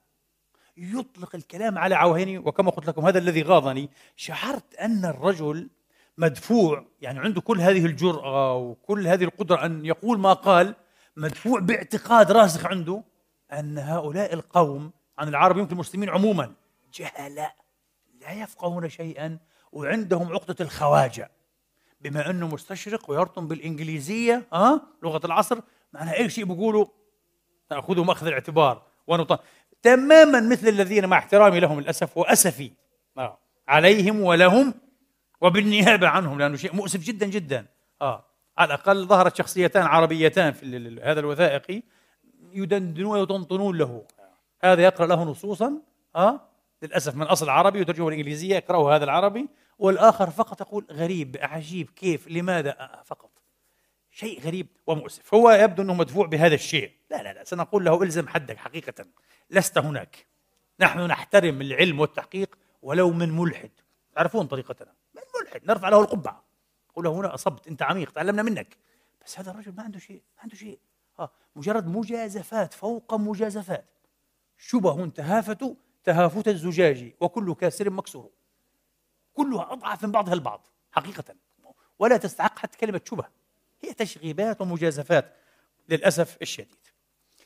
طبعا لم يذكر لنا السيد جيبسون كما لم يذكر لنا كل جماعة الاستشراق الجديد هذا شيئا عن تاريخ سيبيوس الأرمني. هذا مهم جدا. هذا الرقم واحد في الأهمية في التواريخ غير العربية والإسلامية. ليش؟ لأنه كان في قرن ظهور وصعود الإسلام. هذا عاش في القرن السابع الميلادي. ثيوفانس بعديه بقرن ما بدنا ثيوفانس لا لا سيبيوس. سيبيوس الأرمني والحمد لله تاريخه مترجم أه؟ من لغته الأصلية إلى الإنجليزية ومطبوع في مجلدين. ممكن تشتروه من الأمازون موجود أه؟ موجود في مجلدين. سيبيوس. 38 فصل اسمه تاريخ هرقل هو سماه تاريخ هرقل أه؟ مهتم جدا ببيزنطة ووضع بيزنطة وعلاقة بيزنطة طبعا إيه مع العالم الإسلامي أه؟ هو خصص الفصل الثلاثين من هذه الفصول الثمانية والثلاثين للإسلام والعجيب والجميل جدا والله أنا شخصيا آه، قلقت جدا قبل بضع سنوات لما قرأت أبحاث هؤلاء المستشرقين الجدد وأكدوا فيها بضرس قاطع من غير أن أن يطرف لهم جفن أن محمد بن عبد الله هذا المتنبئ كذا بن قوسين متنبئ العرب لم يرد له ذكر إطلاقا قط في أي تاريخ عالمي معاصر. أبدا لا بيزنطي لا فارسي لا حبشي لا قبطي لا أرمني. أبدا. طب وسيبيوس؟ قال لك ولا في تاريخ سيبيوس. وسيبيوس أهم شيء لأنه إيه؟ الأقرب إليه. تماما. في نفس القرن هو. قال لك وإذا بسيبيوس يذكر محمدا ذكره تماما وذكر دينه وأنه التوحيد وأنه يحرم الخنزير ويحرم الميتة ويحرم كذا. شو الكذب هذا يا أخي؟ أنا أقول لكم. ولذلك لا تلقوا يعني إيه بمقاداتكم لهؤلاء القوم. انه هو مستشرق وعلامه كبير. أكيد ما يكذبش يعني لأنه حينفضح. لا يكذبون يكذبون. أو يقلد بعضهم بعضا. واحد فيهم قرأ على عجل هيك سيبيوس مر عليه ما لقيش. فقال لك ما فيش. سيبيوس ما فيش فيه. ما تعناش كثير. لأنه إحنا أصبحنا كما يقال يعني تتجرى علينا الحالية والعاطلة. الكل يتجرى علينا. هذا بعطيك كف هذا بعطيك شلوت هذا يبصق في وجهك هذا الكل هكذا. في بيدان اللي عندهم عن مجازات للأسف. لا. سيبيوس ذكر محمدا وذكر دينه وهذه أقدم وأهم شهادة تؤكد أن محمدا شخصية تاريخية. ونرجع إلى ال statement أو تقرير. المفكر الغربي الذي ألحد. وقد كان كاثوليكيا. آه وقد كان إيه؟ كاثوليكيا. اللي هو جوستاف لوبون اللي قال إيه؟ عفوا عفوا مش جوستاف لوبون إرنست رينان. إرنست رينان. آه. هذا ألحد طبعا. رينان صاحب البحث عن يسوع. آه. شخصية مذهلة ومحيرة ومقلقه لهم. في القرن التاسع عشر. قال عبارة قال عبارة اعتمدتها بريتانيكا encyclopedia. واعتمدها أيضا في أحد كتبه عن تاريخ الشرق الأوسط برنارد لويس الحاقد. اعتمدها. لأنه حقيقة. إيش قال؟ عبارة جميلة جدا. واعتمدها فيليب حتي المستغرب آه؟ أو المستشرق من أصل لبناني. المعروف صاحب ترجع كلها يعتمدوها وذكروها. لقد ولد محمد في ضوء التاريخ الكامل. محمد شخصية لا يمكن غمز صدقيتها التاريخية. ال historical credibility credibility يعني بالالماني لا يمكن الكلام في المعقولية في الصدقية التاريخية لمحمد. هذا أتعبهم أزعجهم. ليش طيب؟ لأنه يسوع عليه السلام مجال كلام طويل عريض معروف لكم طبعا معروف لكل دارس مثقف. بخصوص وبصدد ماذا؟ صدقيته التاريخية. والشبهات على وجود يسوع بالعشرات. يكفي منها إيه؟ إيميل لودفيك في كتابه ابن الإنسان في مجلدين. ذكر أكثر من ثلاثين شبهة قوية. انه عيسى شخصية مجمعة مش شخصية حقيقية. وهذا مزعج. والنقد الأعلى أثبت هذا بطرق كثيرة. على فكرة إحنا كمسلمين بالعكس نحن نسترد يسوع. وعندنا إيمان مطلق إنه شخصية تاريخية. فهم قال لك ما حدا أحسن من حدا. يسوع طلع من الشخصية كذا والاناجيل مش متطابقة. وألفت بعد أي عقود من وفاة يسوع نفس الشيء حتى محمد تبعهم مش شخصية تاريخية. يلا عدموه تاريخيا. وحتى قرآنهم أخذ قرنين من الزمان لما اكتمل. مجازفات أحلام. عقدة الحسد ال envy complex. عقدة حسد هيك مش أنتوا أحسن منا ليش يعني؟ آه. لا الحمد لله. سيبي وغير سبي أنا أنا وعدتكم أنا أعمل خطبة. وأذكر لكم المصادر اللي أكثر قربا لمحمد والمعاصر لمحمد اللي ذكرت محمدا. مصادر غير عربية غير إسلامية. مش بس سيبيوس في غيره. سيبيوس مهم جدا مؤرخ معروف في العالم كله. الآن الأسقف. كان أسقف ارمينيا فالجميل جدا في تاريخ سيبيوس. آه. أنا عندي نسخة بالإنجليزية منه إنه إيش؟ ذكر كمان. وذكر عدة معارك سنة 13 هجرية وكذا. ذكرها. كان ياخذها من مصادر ارمينيه ومن أفواه الأسرى كمان يوقعوا إيه بأيدي المسلمين وأسرى وأفواه الأسرى المسلمين يوقعوا بأيدي إيه الأرمن. شاهد عيان. سيبيوس ذكر أن عمر بن الخطاب أرسل رسالة إلى هرقل يعني إمبراطور بيزنطة. أرسل له يقول له إيه؟ اخرج من بلاد الشام العربية. اخرج. وهدده بجحافل تغزو إيه؟ بيزنطة. ذكر هذا سيبيوس الجميل. ماذا كان رد هرقل على عمر؟ قال له هذه البلاد لنا. أو بالأحرى أنا قبل الإنجليزي قال له لي ماين. بلادي قال له. آه. هذه البلاد لي. وعودوا إلى بلادكم العربية إريبيا جزيرة العرب من حيث أتيتم. حلو شهادة قوية وجميلة ومعاصرة. ليش؟ لو كان قريش لأنه طبعا أيام عمر في خلافة عمر وين الكعبة؟ في البتراء طبعا هي وقتيش انتقلت هي؟ آه. انتقلت أيام ابن الزبير. يعني بعد تقريبا 64 للهجرة.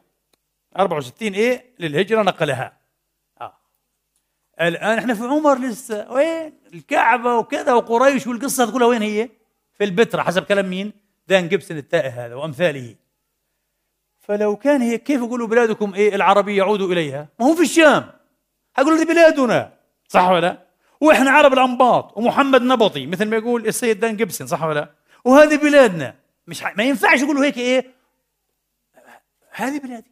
عمر قالوا لا. أنتم من الجزيره العربية. ارجع لبلادك. الشام هذه إلي. خليه متابع إلي. فشهادة واضحة جدا جدا. أنه لا في بتراء ولا كانوا في بتراء ولا عمر غازي ولا عنده علم بكل إيه؟ الهوس هذا. هذا ما يذكرونه ما يذكرهوش ولا يتكلموا عليه. واضح؟ طيب. وكمان حتى لا أنسى هو اتهم إيه العباسيين بأنهم غيروا التاريخ. احرقوا الكتب احرقوا الوثائق وما بقي منها. عدلوه لكي يتناسب مع الرواية إيه الجديدة الرسمية اللي بتجعل مكة الحجاز هي إيش؟ هي مهد ظهور الإسلام وإلى آخره. طب من وين أنت بتجيب كل هذه الروايات؟ تقول لي ابن هشام والبخاري وكذا اللي في ظاهرها وكما فهمت أنت ها بتحاول تفهمنا يعني هذه الروايات أو ممكن توحي بأنه مكة الحجاز ما بتنطبق على هذا الوصف. أعياهم وأعجزهم أن يحرفوا فيها بحيث يصورون مكة فعلا. بلدا قاحلا أجرد لا فيه ماء ولا خضرة ولا عشب. أنت بتقول لي حرفوا كل شيء وحرقوا كل شيء ليش تركوا هذه الإشارات؟ الجواب عندنا. تركوا هذه الإشارات لأن هذه الإشارات يشهد لها الواقع. ومكة فيها عيون ماء كثيرة على فكرة. فيها عيونها ماء أكثر من عين. آه مش زمزم بس لحالها. فيها عيون ماء. وتأتيها الأمطار. وفيها كما قلت لكم صنوف من الأعشاب ومن الأشجار خاصة إيه ذات الطبيعة الصحراوية. وعد إلى أي كتاب من كتب الفقه فضلا عن الكتب التي تؤرخ لمكة وأحوالها وتاريخها وأحكامها مثل الازرقي والفاكهي وغير هؤلاء. بتشوف طبعا ما يجوز وما لا يجوز. من حضر ومن رخص آه؟ في إيه؟ في بعض نبت وشجر وعشب الحرم. ويجيب لك أنواع ونماذج من هذه الأشجار. عاد شجر كذا وكذا وكذا وكذا وكذا وكذا. هذه أشياء كانوا يعيشونها وعارفينها. لو لم تكن موجودة كلها ومكة كما يتخيل السيد جيبسون آه؟ صحراء قعقع صف صف هكذا. مش حيكتب الكلام هذا. كانوا عن بعدين وين الأشجار هذه؟ الأشجار يعرفونها. يعرفها الحاج والمعتمر ويعرفها أهل مكة ومن يأتيها موجودة فيذكرونها في كتبهم. يذكرونها إيه؟ في كتبهم. وبعدين على ذكر سبيوس والمؤرخون إيه؟ الآخرون. في الآن أيضا إلزام من أقوى ما يكون. للسيد جيبسون إيش الإلزام هذا؟ قوي جدا جدا جدا وذكي. أنت بتقول يا سيد جيبسون إنه مكة إيه؟ لم تذكر تقريبا إلى إيه؟ 120 سنة بعد إيه؟ تأسيس founding يعني يقول لك بعد تأسيس الإسلام بدأت تظهر. وهي ما لهاش ذكر في المصادر المعاصرة الأخرى طبعا اطلاقا. جميل جدا جميل جدا. طبعا مصادرنا يقول لك لا لا يعتبرها. يعتبر فيها ما يساعده. لا بيعتبر موطأ مالك ولا مغازي عروة ابن الزبير مكتوبة في القرن الأول هجري هذه القرن الأول. وكلها عن مكة والحرم والمسجد وك... كل شيء مكتوب فيها. آه.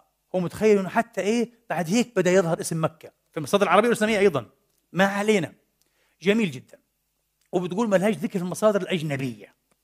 بعدين بدأت تظهر. ليش؟ لأنه لما ألفتوها أنتم اخترعتوا مكة فرضت نفسها فبدأت تظهر. جميل جدا. السؤال السؤال. مكة الأصلية بحسب افتراضك كانت إيه؟ في البتراء. والبتراء لا هي قاحلة ولا هي من بلاد الظلمات ولا في وسط جزيرة العرب المخوف هذا. أبدا. مدينة إيش؟ متحضرة. عاصمة مملكة الأنباط. في ذروة عالية جدا من الحضارة عندهم تقدم في علم الفلك في الهندسة في المعمار حتى في التدين والروحانيات. شيء عجيب معروف الأنباط طبعا ومعروف البتراء جميل. واحتلها الرومان. وأصبحت إيه؟ مقاطعة رومانية. مقاطعة رومانية. السؤال لما لم تذكر؟ قشعر بدني هنا. حيقشعر بدن كل واحد يقول لك أوف أخ يا لغبائي كيف أنا مفكر في هذا؟ مثل ما قال هكسلي كيف أنا مفكر في هذا وهو نفسه حيقول لك يا لايه الفضيحة افتضحنا جميل جدا. السؤال لما لم تذكر المصادر غير الإسلامية بين قوسين وخاصة البيزنطية؟ لما لم تذكر ماذا؟ ما يتعلق بمكة البتراء اللي هي إيه؟ محمية وتابعة. ماذا؟ رومانية بيزنطية. هيقولوا كلهم حيكتبوا والله بالصحيح وظهر فيها واحد مهرطق. واحد متمرد.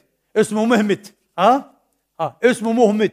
اسمه مهمت. آه حرفه اسم النبي دائما آه المهمت هذا. آه آه مهوند. حول هنا عشان يصير تعرفوا كيف. آه معروف للاسف الشديد. مهوند. آه. ذكر فيها المهوند المهمت كذا هذا المهرطق اللي حرف الدين وأخذ نسخة من اليهودية وحرفها ولعب بيها ولا لا لا في البتراء آه، حضارة وتبع للرومان. وين الذكر؟ ولا واحد. ولا العباسيين بأثر رجعي طمسوا. يمكن راحوا تسللوا بعثوا عاد إيه الهاكرز تبعهم آه على الأرشيف البيزنطي ومسحوا كل إيه ذكر للبتراء والمرة هذه صالح مين؟ أنت فهمتوا الاعتراض؟ من أقوى ما يكون. لو هذا بس يعترض فيه مؤرخ عربي عليه يقول له تعال سيد أنا مش هتكلم معك ثلاث ساعات حسألك سؤال واحد بس. السؤال هذا خلاص هو سيصمت. أنا متأكد أبصم بالمئة سي... ولن يتكلم. هيقول لك يا للفضيحة يا للعار. إيش العار اللي جبته لحالي؟ رجل مهلوس. ولذلك مرة أخرى برجع بقول لكم من أحسن الردود من أحسن المفاتيح في الرد على هذا الطرح المجازف ها؟ المخرف هو كلمة المستشرق الكبير سيرجنت.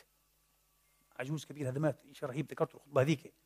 لما قال الظروف التاريخية مفتوحة للجميع لا يمكن اختراعها. وبالتالي يمكن ماذا؟ محوها من الذاكرة الجمعية للأمم والحضارات. تحب أنت قاعد؟ ومرة أخرى بذكركم بذكركم. إذا نجح بنو العباس في المشرق الإسلامي حيث حكموا وعاصمتهم بغداد كانت أن يطمسوا كل التاريخ السابق لمكة البتراء ها وأن يعدلوا في كل ما بقي منه ولم يحرق ولم ولم كذا. ماذا كان يفعل أمويو الغرب الإسلامي؟ هذا كمان من أقوى الإلزامات برجع بكررها المرة الثالثة. ذكرتها الخطبة عشان بس تركزوا معي بنو أمية كان عندهم إيه؟ دولة حضارة أخرى في الغرب في شبه الجزيرة الإربيلية وفي الشمال أفريقيا غير صحيح. ومتقدمة مثل بغداد وتفوقت عليها بعد ذلك. تعرف الأندلس؟ وبقينا هناك 132 سنة. وبنو أمية عبد الرحمن الداخل سقف قريش. أعداء العباسيين الذين ذبحوهم في المساجد وشربوا فوقهم الخمر هذا صحيح. وهم ينزعون. يحتضرون. أعداؤهم العداء مستحكم بينهم. طبعا المتوقع من غير إيه ما تفكر أن بني أمية بتاعون الأندلس عندهم علماء وشعراء ومؤرخين ومحدثين وجغرافيين والى اخره كلهم حيكتبوا ماذا؟ يكتبوا فضيحة العباسيين الذين حرفوا الدين ولا مش صحيح؟ وحيدعوا بشكل واضح. يا مسلمي العالم أيها المسلمون عودوا إلى قبلتكم الأولى. لا يلفتنكم. آه بنو العباس إيه عن قبلتكم البتراء. ولا مش صحيح؟ وهذا في منه. وهذا السؤال أتحدى. مش حقول اقطع ايدي على مبالغات العرب هذه. لا ولا بقطع أظفر بعدين. اقطع ايدي اظفر ما بقطعوش. العرب هيك. آه. لا لا حقطع اظفر وحقطع ايدي بس بتحدى إذا دان جيبسون عنده جواب لهذا السؤال. أتحدى. اقولها وروحوا اتصلوا بيه يقولوا أتحدى. اصحى تقولي نفس الشيء برضه بعثوا الهاكرز تاعونهم ومسحوا إيه الأرشيف الأموي. تكون تهلوس عاد. تصير انسان مهلوس. ممكن ممكن في الأخير يجن يقول لك آه زي هيك. أكيد. أنا أتخيل كان في فرق سرية تعمل بالخفاء. ممكن جدا اللي انكر مكة ومحمد والتاريخ كله هيك. بده في البتراء يكون. ممكن جدا يقول لك كان في فرق سرية. نعم. فرق تتسلل إلى الأرشيف البيزنطي وأي شيء تحذفه آه، تخطفه ونفس الشيء. يعني دخلنا في الهبل. لا يمكن محو ذاكرة الجماعات والامم فهمتم؟ لا يمكن. إبراهام لينكولن رئيس أمريكا المغدور آه كان أذكى من هذا الرجل مليون مرة من هذا الكندي. لما قال يمكنك أن تخدع وأن تكذب على كل الناس بعض الوقت. وعلى بعض الناس كل الوقت. ولكن لا يمكنك أن تكذب على كل الناس طوال الوقت. مستحيل لأنه مرة أخرى ليش؟ الذاكرة الجماعية والظروف التاريخية المفتوحة للجميع. حين عشرة آلاف واحد مليون نص الأمة الإسلامية قالوا فلوسهم هيك ومشوا. يطلع لك واحد مشاغب زي حالتك يقول لك لا أنت أهبل. لا أنت بتخرب قاعد. واحد اثنين ثلاثة عشر عشرين. يخربط لك الدنيا كلها ولا مش صحيح؟ فيش لا يمكن. ولا يمكن أن تشترى كل الضمائر. وحتى في الخلافة العباسية. قديش ماتوا علماء؟ قديش استشهد شهداء؟ وقفوا أمام بين العباس هيك. ها. لا يقول له. وفي أمور أقل من هذا ألف مرة. مش في تحريف القبلة والكعبة وتزوير الدين. أقل من يا سيدي أبو حنيفة لقي حتفه ومات إمام الإسلام الأعظم. مش عشان الكعبة وتحريف الكعبة وكذا لا لا لا لا. ما حبش يشتغل قاضي لهم قال لهم هيك يعني بمعنى المفهوم ضمنيا يعني آه كما يقال. أنا مش حاعطيكم شرعيه لأنه طبعا لما أبو حنيفة اشتغل إيه؟ قاضيا. أصبح معناه إيش؟ معناها سلطانهم شرعي. سلطان بني العباس أصبح ماذا؟ سلطانا شرعيا. هو رفض. برفضه القضاء. وحنويه كان عنده دكان. يبيع البز والخز وكذا يأكل منه. ما يأكلش من الدولة. كانوا متشددين. أحمد بن حنبل اللي انضرب في قضية خلق القرآن قضية لاهوتيه معقدة جدا كان يقول لا مخلوق يا سيدي بدكم اياه ما عنديش مشكلة. كم لا أنا شايف هذا كلام فارغ بدعة جبتوه من عندكم. ضربوه شلوه مسكين وبهدلوه وكذا واقامه جبريه إلى أن ما تراجعش. تقول له؟ قبلة من القبله وكل الأمة حتخ يا دان جيبسون كل أمة الإسلام حتبيع قبلتها وتبيع دينها. عشان إيه؟ طب هم أقل من هيك. علقوا على المشارق وذبحوا. ولا همهم. ولا مش صحيح؟ ما قلت لك ده زلمة بيتحدث في غير الدايره مسكين. مغلوب على عقله بالكامل. ما في عاقل يتحدث بالطريقة هذه. واضح؟ طيب. نرجع بسرعة الآن. نفس الشيء. عنده قضية إيه؟ ال 43 يوم هذه. ال 43 وشوف كيف التحريف. قال لك ما هو إيه؟ ابن الزبير وطبعا هي غلط كمان. واضح إنه مش دارس حتى إيه كتابا ملخصا في التاريخ الإسلامي. والله العظيم. يعني مش متعب حاله على فكرة. طب تعب حالك شوي. اقرأ 300 صفحة في تاريخ إيه؟ نشأة الإسلام. لا. وجاي بده يصحح تاريخ نشأة الإسلام. هو كل ما يذكره فيه غلط غلط غلط غلط. كل ما يذكر شيء بغلط. آه. قال لك ابن الزبير لما كان في البتراء أعلن نفسه خليفة. فغضب يزيد بعث له الجيش غير صحيح. ولا كتاب في التاريخ أنه يذكر هذا. ولا حيلاقيها هو في الدنيا كلها. ابن الزبير ما أعلن نفسه خليفة في هذا الوقت. وارجعوا شوفوا وقت جعل نفسه. خليفة ابن الزبير. مش في هذا الوقت. أبدا. واضح؟ آه. فيقول لك المهم إيه؟ هو أبى يعطي إيه؟ البيعة ليزيد. صح. هذا صحيح. ما كانش مبايع له كخليفة هو. لكن ابى لك أنا ما أعطيش إيه؟ البيعة لهذا. لا. جميل جدا. رفض يعطيه في حياه معاوية وبعد في حياه معاوية قال ما بتكونش بيعتين في رقبتي بعد معاوية قال لا أنا ما ببيعش يزيد هذا. يزيد الخمر هذا والقرود والفهود أنا ما ببيعوش وفعلا رفض إيه أن يبيعه وبعث له الجيش. واضح؟ بعث له إيه؟ الجيش. في آخر 63 الهجرة. ما أنتم عارفين قصة يزيد. يزيد بوع له في إيه؟ في سنة 60 لما إيه؟ مات معاوية بايعوا عارفين قصة كيف البيعة. هي بيعة هي. آه. آه. الحسين ابن علي عليه السلام قال لك أنا ما بايعكش. وبتعرف كربلاء هذه في المحرم إيه من 61 استشهد مين؟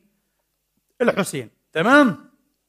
في ال 63 ثار أهل المدينة على والي يزيد لأنه بيعمل أشياء مش كويسة. زي يزيد نفسه الخبيث هذا. بيعمل أشياء. فثاروا عليه. اطلع برا بدنا شيء خلاص. فبعث لهم إيه؟ الجيش برضه الجيش الشامي.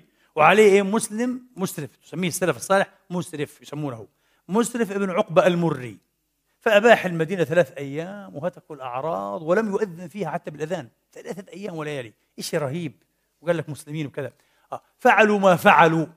وتوجه هذا في آخر إيه؟ 63 للهجرة. وتوجه لوين؟ لمكة اللي فيها مين؟ ابن الزبير عائد فيها. ابن الزبير إيه؟ كان عائدا فيها. ولحد الآن ما عرفش نفسه خليفة. دان جيبسون قال لك من زمان عنده ألف شغلات ولا لم يقل بها أحد أصلا. ونتحدى مرة أخرى. لم يقل بها مؤرخ مش موجودة. بتخيل مسكين بيحكي أي كلام. وهذا الاستسهال قلت لك اذاني يعني لأنه سخرية منه. عارفكم جهله مش مش حتراجعوا مش حتعرفوا يلا أحكي أي كلام.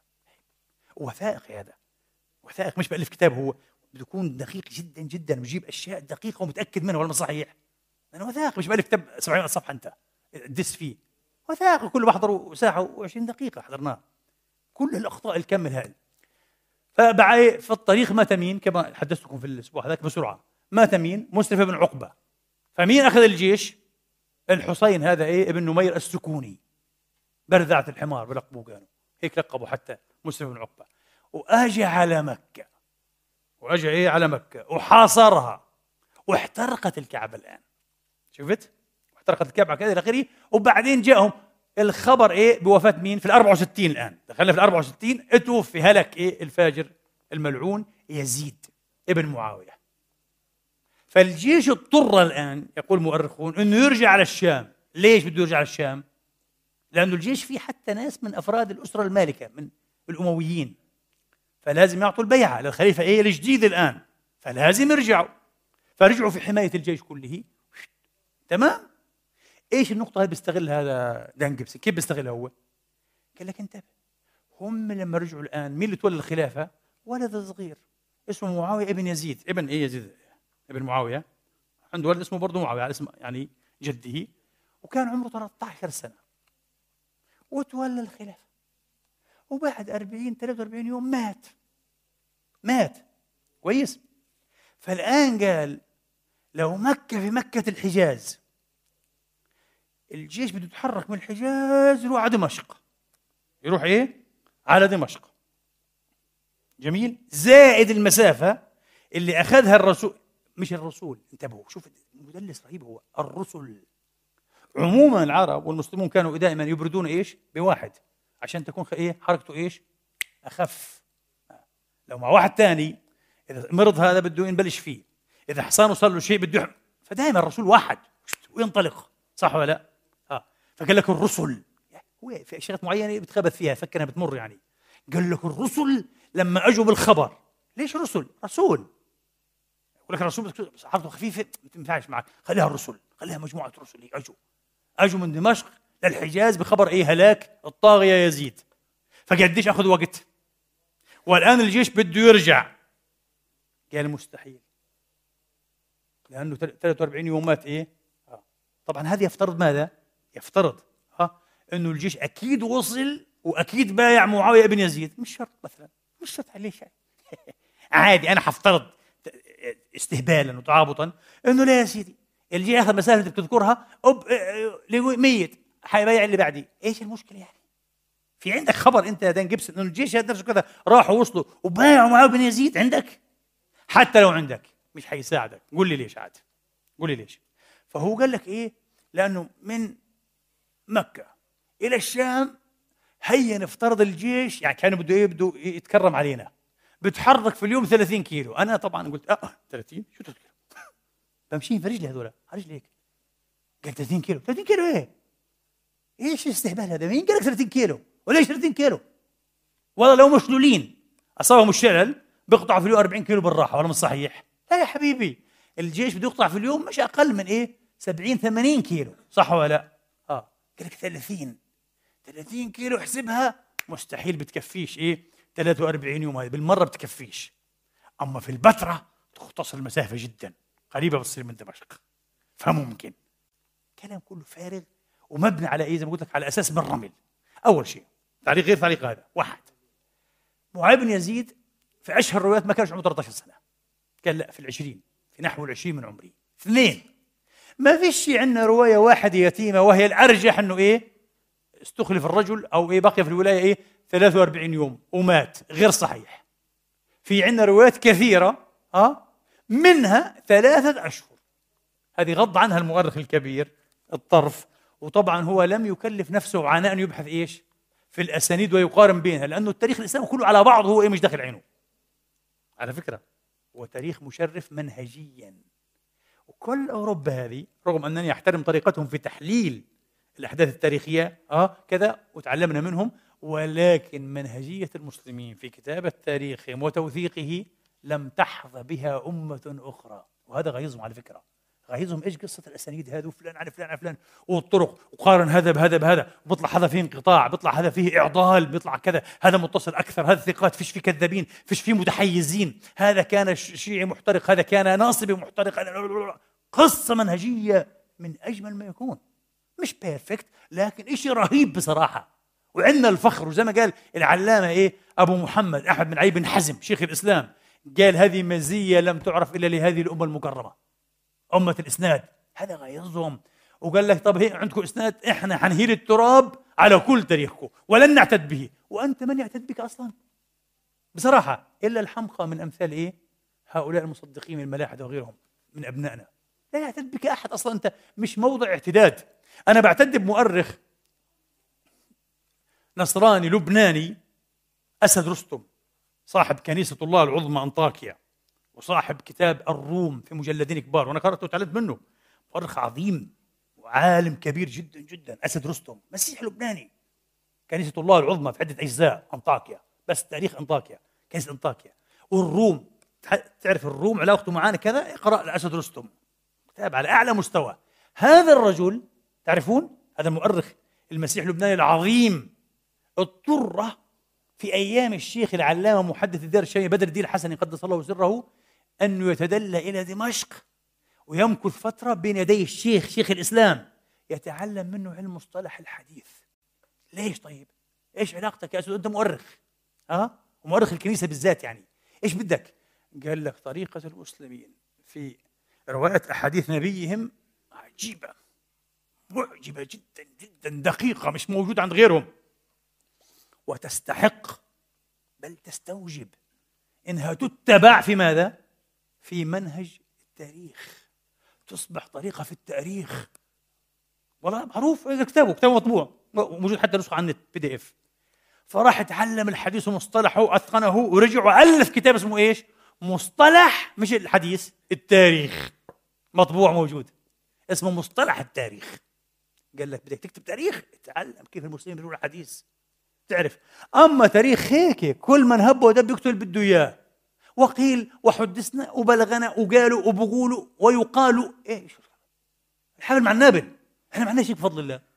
عندنا طريقة دقيقة تستطيع إنك تفرز بها الحبل من النابل. أم صحيح. والدر من البحر كما يقال. والغث من إيه؟ السمين. مش الثمين؟ ها السمين. لأنه هذا غث وهذا سمين. آه. الغث والثمين غلط. آه. الغث من السمين والخاثر من الزباد. والحق من الباطل والنور من الظلام. طريقة مش موجودة إلا عندنا بفضل الله تبارك وتعالى جيد؟ إيه؟ فهو ما كلفش خاطر ولا كلف باله إنه إيش؟ يقارن بين الروايات ويشوف مين الأرجح وكم يوم بقي إيه؟ بقي معاوية بن يزيد في الخلافة ورجع الجيش وأجل الجيش فقصة كلها تافهة ما بنبان عليها شيء حقيقة. طيب خلاص أعتقد هذه إيه أهم النقاط اللي لازم يكون نتعاطى معها وهيك تقريبا بنكون غطينا تقريبا كل ما ذكره هذا الرجل. وتذكروا مرة أخرى الفرية اللي أنا أشرت إليها المرة هذيك وأنا عندي كلام يمكن في 2013 وعندي محاضرة قديمة عنها بس مطولة. فرية حريق المسلمين لمكتبة الإسكندرية. ذكرت الجمعة هذيك بس ليش بدي أقول؟ لأنه لما بيجيبها هو عشان يثبت لك أنه العباسيين لم يتورعوا عن تحريق كل التاريخ والروايات اللي تتعلق إيه؟ بمكة البتراء وتحريفها وتعديل ما بقي منها. قال لك والدليل أن المسلمين يفعلون هذا. المسلمين عندهم تاريخ عريق في إيه؟ في حرق الكتب. يا رجل وصرح الرجل صرح أو حالك كمان بطريقة أخرى أن المسلمين كان عندهم اعتقاد يبقى كتاب واحد فقط. وقال لك شوفوا الإمبراطور الإسلامية جاب صورتها بالأخضر. من إلى هذا عندهم بس كتاب واحد ظل غير هيك ولا بدهم. القرآن. قال لك وهالقرآن هذا؟ مش محفوظ. هيك عمل بالضبط هو. يا رجل هذا. إحنا هيك. إحنا لم نشتري كتب اليونان والهند والفرس بوزنها ذهبا. إحنا ما كناش أصحاب الكتب والعلم والترجمة. إحنا اللي علمناكم يا جماعة الخير. عندي خطبة قبل سنوات ارجعوا لها. اسمها أوروبا والجحود الأكبر. وثقت فيها بدقة كيف سرقوا كل الاسس المدنية منا. بما فيها حتى إيه الإتيكيت وأداب المطبخ وأداب المائدة. وبما فيها الغناء طبعا والزي. ها أه؟ الزي. ذكرت هذا كلها إشارات سريعة بس بتحتاج كتبت فيها مجلدات كتبوها إيه؟ مستشرقون مؤرخون غربيون. أنا تعلمت منهم. هم اللي علموني هيك. هم اللي قالوا لنا إن إحنا سرقناكم. بالأدلة. هذول منصفون. بالأدلة. صدعونا بأشياء أنا ما كنتش اعرفها بصراحة. قال إحنا سرقنا حتى اداب المطبخ. إزاي أخذناه إحنا منكم؟ إحنا أخذنا كل حاجة. تروبادور. شعراء تروبادور؟ هذا منكم حتى الطريقة الغنائية هذه بتاعت تروبادور. من المسلمين. كلها كتب غربية. ناس منصفين. علماء كبار مؤرخون. ثقات. وهذا يقول لك إيه المسلمين؟ عندهم بس كتاب واحد اسمه القرآن ويحرقوا كل شيء ثاني ما يهتموش. ومن وين يا حبيبي؟ سيجريد هونكه الألمانية العظيمة هذه تقول لك إحنا كان في القرون الوسطى أكبر مكتبة كانت في دير وذكرته هي في دير كنسي نصراني كان فيها 11 مجلد. وقديش بيعتزوا بيهن 11 مجلد إيش كبير هذا يعني. رابطينهم بالسلاسل عشان ما ينسرقوا وكذا. 11 مجلد مين يقرأ هذولا؟ قالت في الوقت هذا جابت عاد نماذج؟ مكتبة فلان في القاهرة مكتبة فلان في قرطبة مكتبة فلان في طليطلة سبعمائة ألف كتاب ستمائة ألف كتاب واحد مليون وأربعمائة ألف كتاب. إشي مخيف؟ هذا المسلمون. بده يصورنا دين جيبسون أننا إيه؟ همج رعاع ملاش جذر ملاش علاقة. إحنا طلقنا الحضارة والتاريخ والأدب والعلم والكذا. طلاقا بائنا بلا رجعة. إحنا هيك. إحنا وحوش. طلعنا من الأرض. إيش المستشرق هذا؟ إيه هذا؟ ما عنده أي ذرة حتى من احترام أقسم بالله. مش محترم طبعا. وهذا الكلام حيترجم له أكيد طبعا. الناس بترجم وأنا بقول له أنت لست رجلا محترما. مع إنك تطلع هيك طبعا يعني في الفيلم عامل حالك هادي وعاقل وغلبان. لست محترما. الاحترام مش إنك تطلع هيك بشكل عاقل وغلبان. إنك تكون منصف وتحكي الحقيقة. ما تدلسش ما تكذبش. ما تحاولش تهل التراب على تراث لا انت ولا مليار واحد زيك بيقدر يهل التراب عليه. إيش رأيك؟ ولا مليار. لأنه أنتم تدينون إلينا وهذا مش تمجيد هذه حقيقة. تدينون إلينا بكل أسس مدنيتكم هذه وحضارتكم. مسروقة منا. معظم النظريات التأسيسية في العلم عندهم في الطب في التشريح في الجراحة في الفلك في الرياضيات في التنجيم في الحياة الميكانيك. مسروق المسلمين وهم اللي قالوا هذا في كتبهم. وبدقة أقول لك شوف كله حتى كوبرنيكوس والأرض مسروقة منها. أبو الحسن ابن الشاطر وغيره مسروقة منها بشكل واضح باعتراف بولندا بلد نيكولاس كوبرنيكوس سكتت وحرجت. سرقها آه. وفي وثائق ألماني قلت لكم إياها مرة احضروا شوفوه علوم الإسلام الدفينة. يصرح فيه مؤرخون ألمان. والله الله محيهم وأرفع لهم القبعة. بال يعني اللفظ الفصيح. نعم سرقنا تراث المسلمين. وقال لك كيف تمت السرقة؟ كيف تمت السرقة؟ وكيف تم ابتعاث المسروق هذا بعد إيه؟ فترة من الزمن وأنه صار لهم. وفجأة ظهرت عبقرية أوروبية من لا شيء. عبقرية في كل حاجة فجأة هيك renaissance. من وين؟ هذا العقل المسلم. جحود مثل دان جيبسون مش كل الأوروبيين حاشا لله. مثل دان جيبسون هؤلاء ناس جحدة ولذلك الجاحد مدلس وكذاب ومفتئت وأفاك. وأفاق. ولا تعتمدوا عشان هيك اصحى في الأخير يقول لك أنا بالنسبة لي أنا رحت درست. في نسخ عندنا من إسطنبول إلى طشقند القرآن الكريم مكتوبة بالخط الكوفي. طيب إيش النسخ الأقدم المكتوبة مش بالخط الكوفي؟ ما بالها؟ قال أنا شخصيا حصدقك؟ ولن أنظر في كلامك أقسم بالله. أنت رجل كذبت مئة مرة في هذا الفيلم وأنت جاحد كبير جدا. لست ثقة. إحنا عندنا في التاريخ الإسلامي في المنهجية الإسلامية لو محدث أو راوي يضبط عليه كذبة واحدة. انشطب. متعمدا. مش خطأ. كذب. انتهى. انتهى. كان بعض المحدثين الكبار كالبخاري. إذا آنس من إيه؟ من الراوي كذبا حتى على بهيمة. يترك حديثه. يقول لا أمنه. لا أمنه. الفضاء لا تتجزأ. تكون رجل صدق. أنت كل برنامجك كذب. أنا بدي أصدقك إنك أنت عملت دراسات. دراسات إيش؟ انت في الموضوع اللي بتقول أنفقت فيه 25 سنة من عمرك أو 30 سنة مش مش محقق أي حاجة مش عارف حاجة مش عارف كلمة سجود إيش معناها أنت.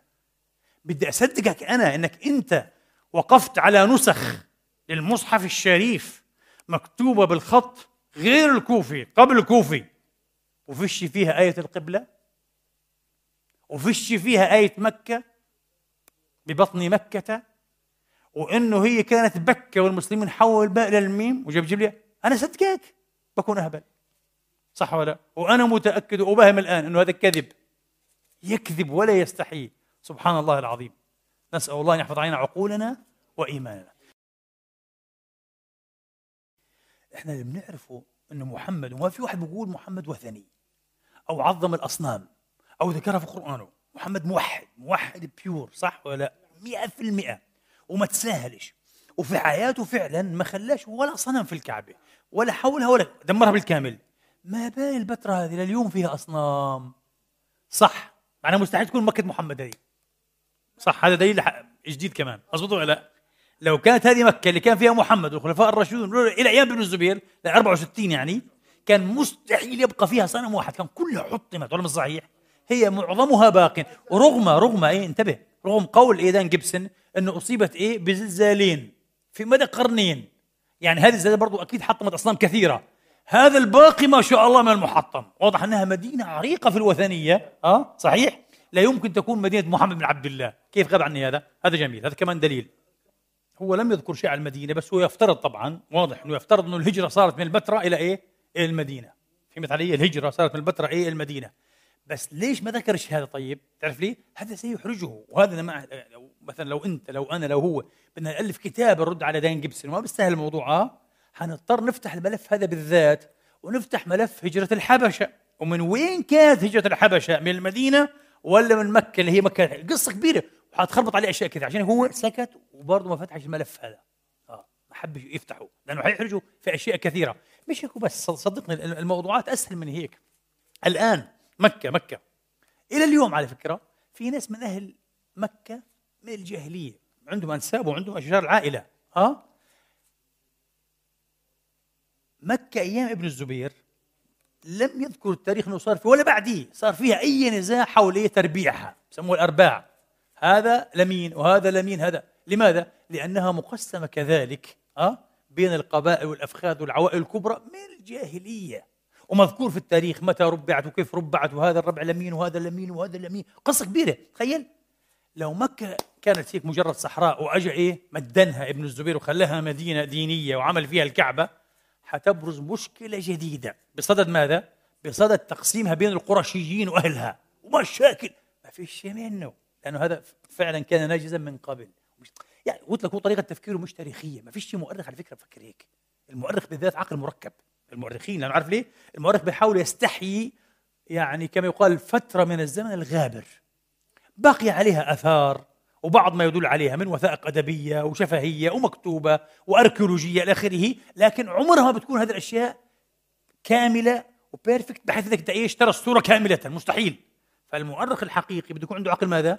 مركب يبني على هذا ويفترض افتراضات قوية لازم تكون برضه إيه تتأسس على المتاح من الأدلة والوثائق وينطلق الأمام ويكمل الفراغات. هو عمل عكس.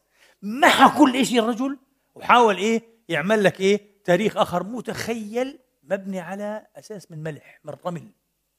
وزي ما قلت أنا في أول الخطبه هذيك الدعاوى الكبيرة تحتاج أدلة كبيرة. هل أدلة دان جيبسون كبيرة؟ ولا إلها وزن حقيقة. ما في كما قلت لكم بكل إنصاف والله. وأنا رجل منصف. يعني بعرف نفسي بيني وبين نفسي والله. أنا دائما أحب الحقيقة. والله لو وجدت هذا الرجل في مسألة معينة كما قلت أدهشني قلت واو غير أتريث أقول في مشكلة هنا نراجع وإذا وجدت في النهاية الحق معه حصدع به. معروف عني هيك أنا دائما هيك صريح في شغلته. بس ما لم أجد يا أخي لم أجد المرة بالعكس وجدت العكس تماما. وعلى فكرة هذا مش لحاله هو هيك. المؤرخين الجدد عموما أو المستشرقون الجدد عموما هم كذلك. لذلك بصير عندهم تراجع في الأخير. يمكن عذاب الضمير لما بختيروا أنا ذكرت باتريشا كرون. وين هي؟ أرسخ من هذا مئة مرة كتاباتها. عندي عدد من كتاباتها بالإنجليزي. راسخه يعني ومع ذلك متهافته لما بتتعرض للشيء الإسلامي. في آخر حياتها تراجعت. وزي ما قلت في هذيك ألف كتاب اسمه إيه؟ اسمه الفكر الإسلامي السياسي في العصور الوسطى. وأعادت فيه الاعتبار للمصادر الإسلامية. مين أك زيها وأكثر منها شوي كمان زميلها الألف معها إيش؟ الهجرزم الهاجرية مذهب الهاجريين يعني اللي هو مايكل كوك. مايكل كوك عنده كتاب وترجم. من حسن الحظ بالعربيه في حوالي 800 صفحة. إيش اسمه؟ الأمر بالمعروف والنهي عن المنكر في التاريخ الإسلامي. آه؟ كل مصادره هي المصادر الإسلامية العتيدة. أعاد الي الاعتبار بالكامل. كأنه بقول لك شهادة مني. أنا كنت أحمق كنت بتحامق أو كنت بتراقع رقيع. كنت كله كلام فارغ. الجماعة عندهم تراثهم عندهم أدبياتهم عندهم وثائقهم. يا أخي كل شيء موثق كل شيء دقيق. لازم نحترم هذا الشيء ونحترم عقولنا. وعقول فرجع مايكل كوك. يعني كرونا عملت هيك ومايكل كوك عمل هيك هل جيبسون حيعمل هيك؟ نسأل الله أن نعمل هيك ويتراجع لأنه على فكرة يعني يعني بدخل ذمة التاريخ بشيء من الاحترام. أما إن بقي على هذا هو حتى لندخل التاريخ كباحث. يعني حيذكر كمسخرة. زي ما أنا لما أملك نفسي إني أني أسخر منه أكثر مرة مسكين لأنه فعلا يبعث على المسخرة. طريقته في التفكير والاستدلال طريقة تبعث على السخرية. نكتفي بهذا القدر والسلام عليكم ورحمة الله تعالى وبركاته. الله أكبر. بسم الله الرحمن الرحيم. الحمد لله رب العالمين. الرحمن الرحيم. مالك يوم الدين. إياك نعبد وإياك نستعين. اهدنا الصراط المستقيم. صراط الذين أنعمت عليهم غير المغضوب عليهم ولا الضالين.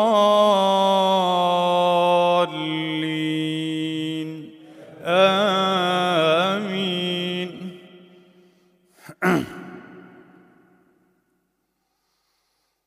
بسم الله الرحمن الرحيم. إذا زلزلت الأرض زلزالها وأخرجت الأرض أثقالها وقال الإنسان ما لها يومئذ تحدث أخبارها بأن ربك أوحى لها. يومئذ يصدر الناس أشتاتا ليروا أعمالهم فمن يعمل مثقال ذرة خيرا يره ومن يعمل مثقال ذرة شرا يره. الله أكبر. الله أكبر. بسم الله الرحمن الرحيم. الحمد لله رب العالمين. الرحمن الرحيم. مالك يوم الدين. إياك نعبد وإياك نستعين. اهدنا الصراط المستقيم. صراط الذين أنعمت عليهم غير المغضوب عليهم ولا الضالين. آمين.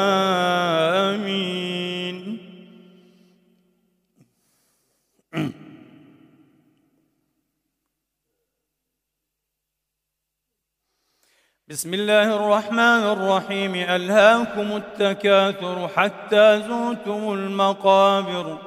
كلا سوف تعلمون ثم كلا سوف تعلمون. كلا لو تعلمون علم اليقين لترون الجحيم. ثم لترونها عين اليقين. ثم لتسألن يومئذ عن النعيم. الله أكبر.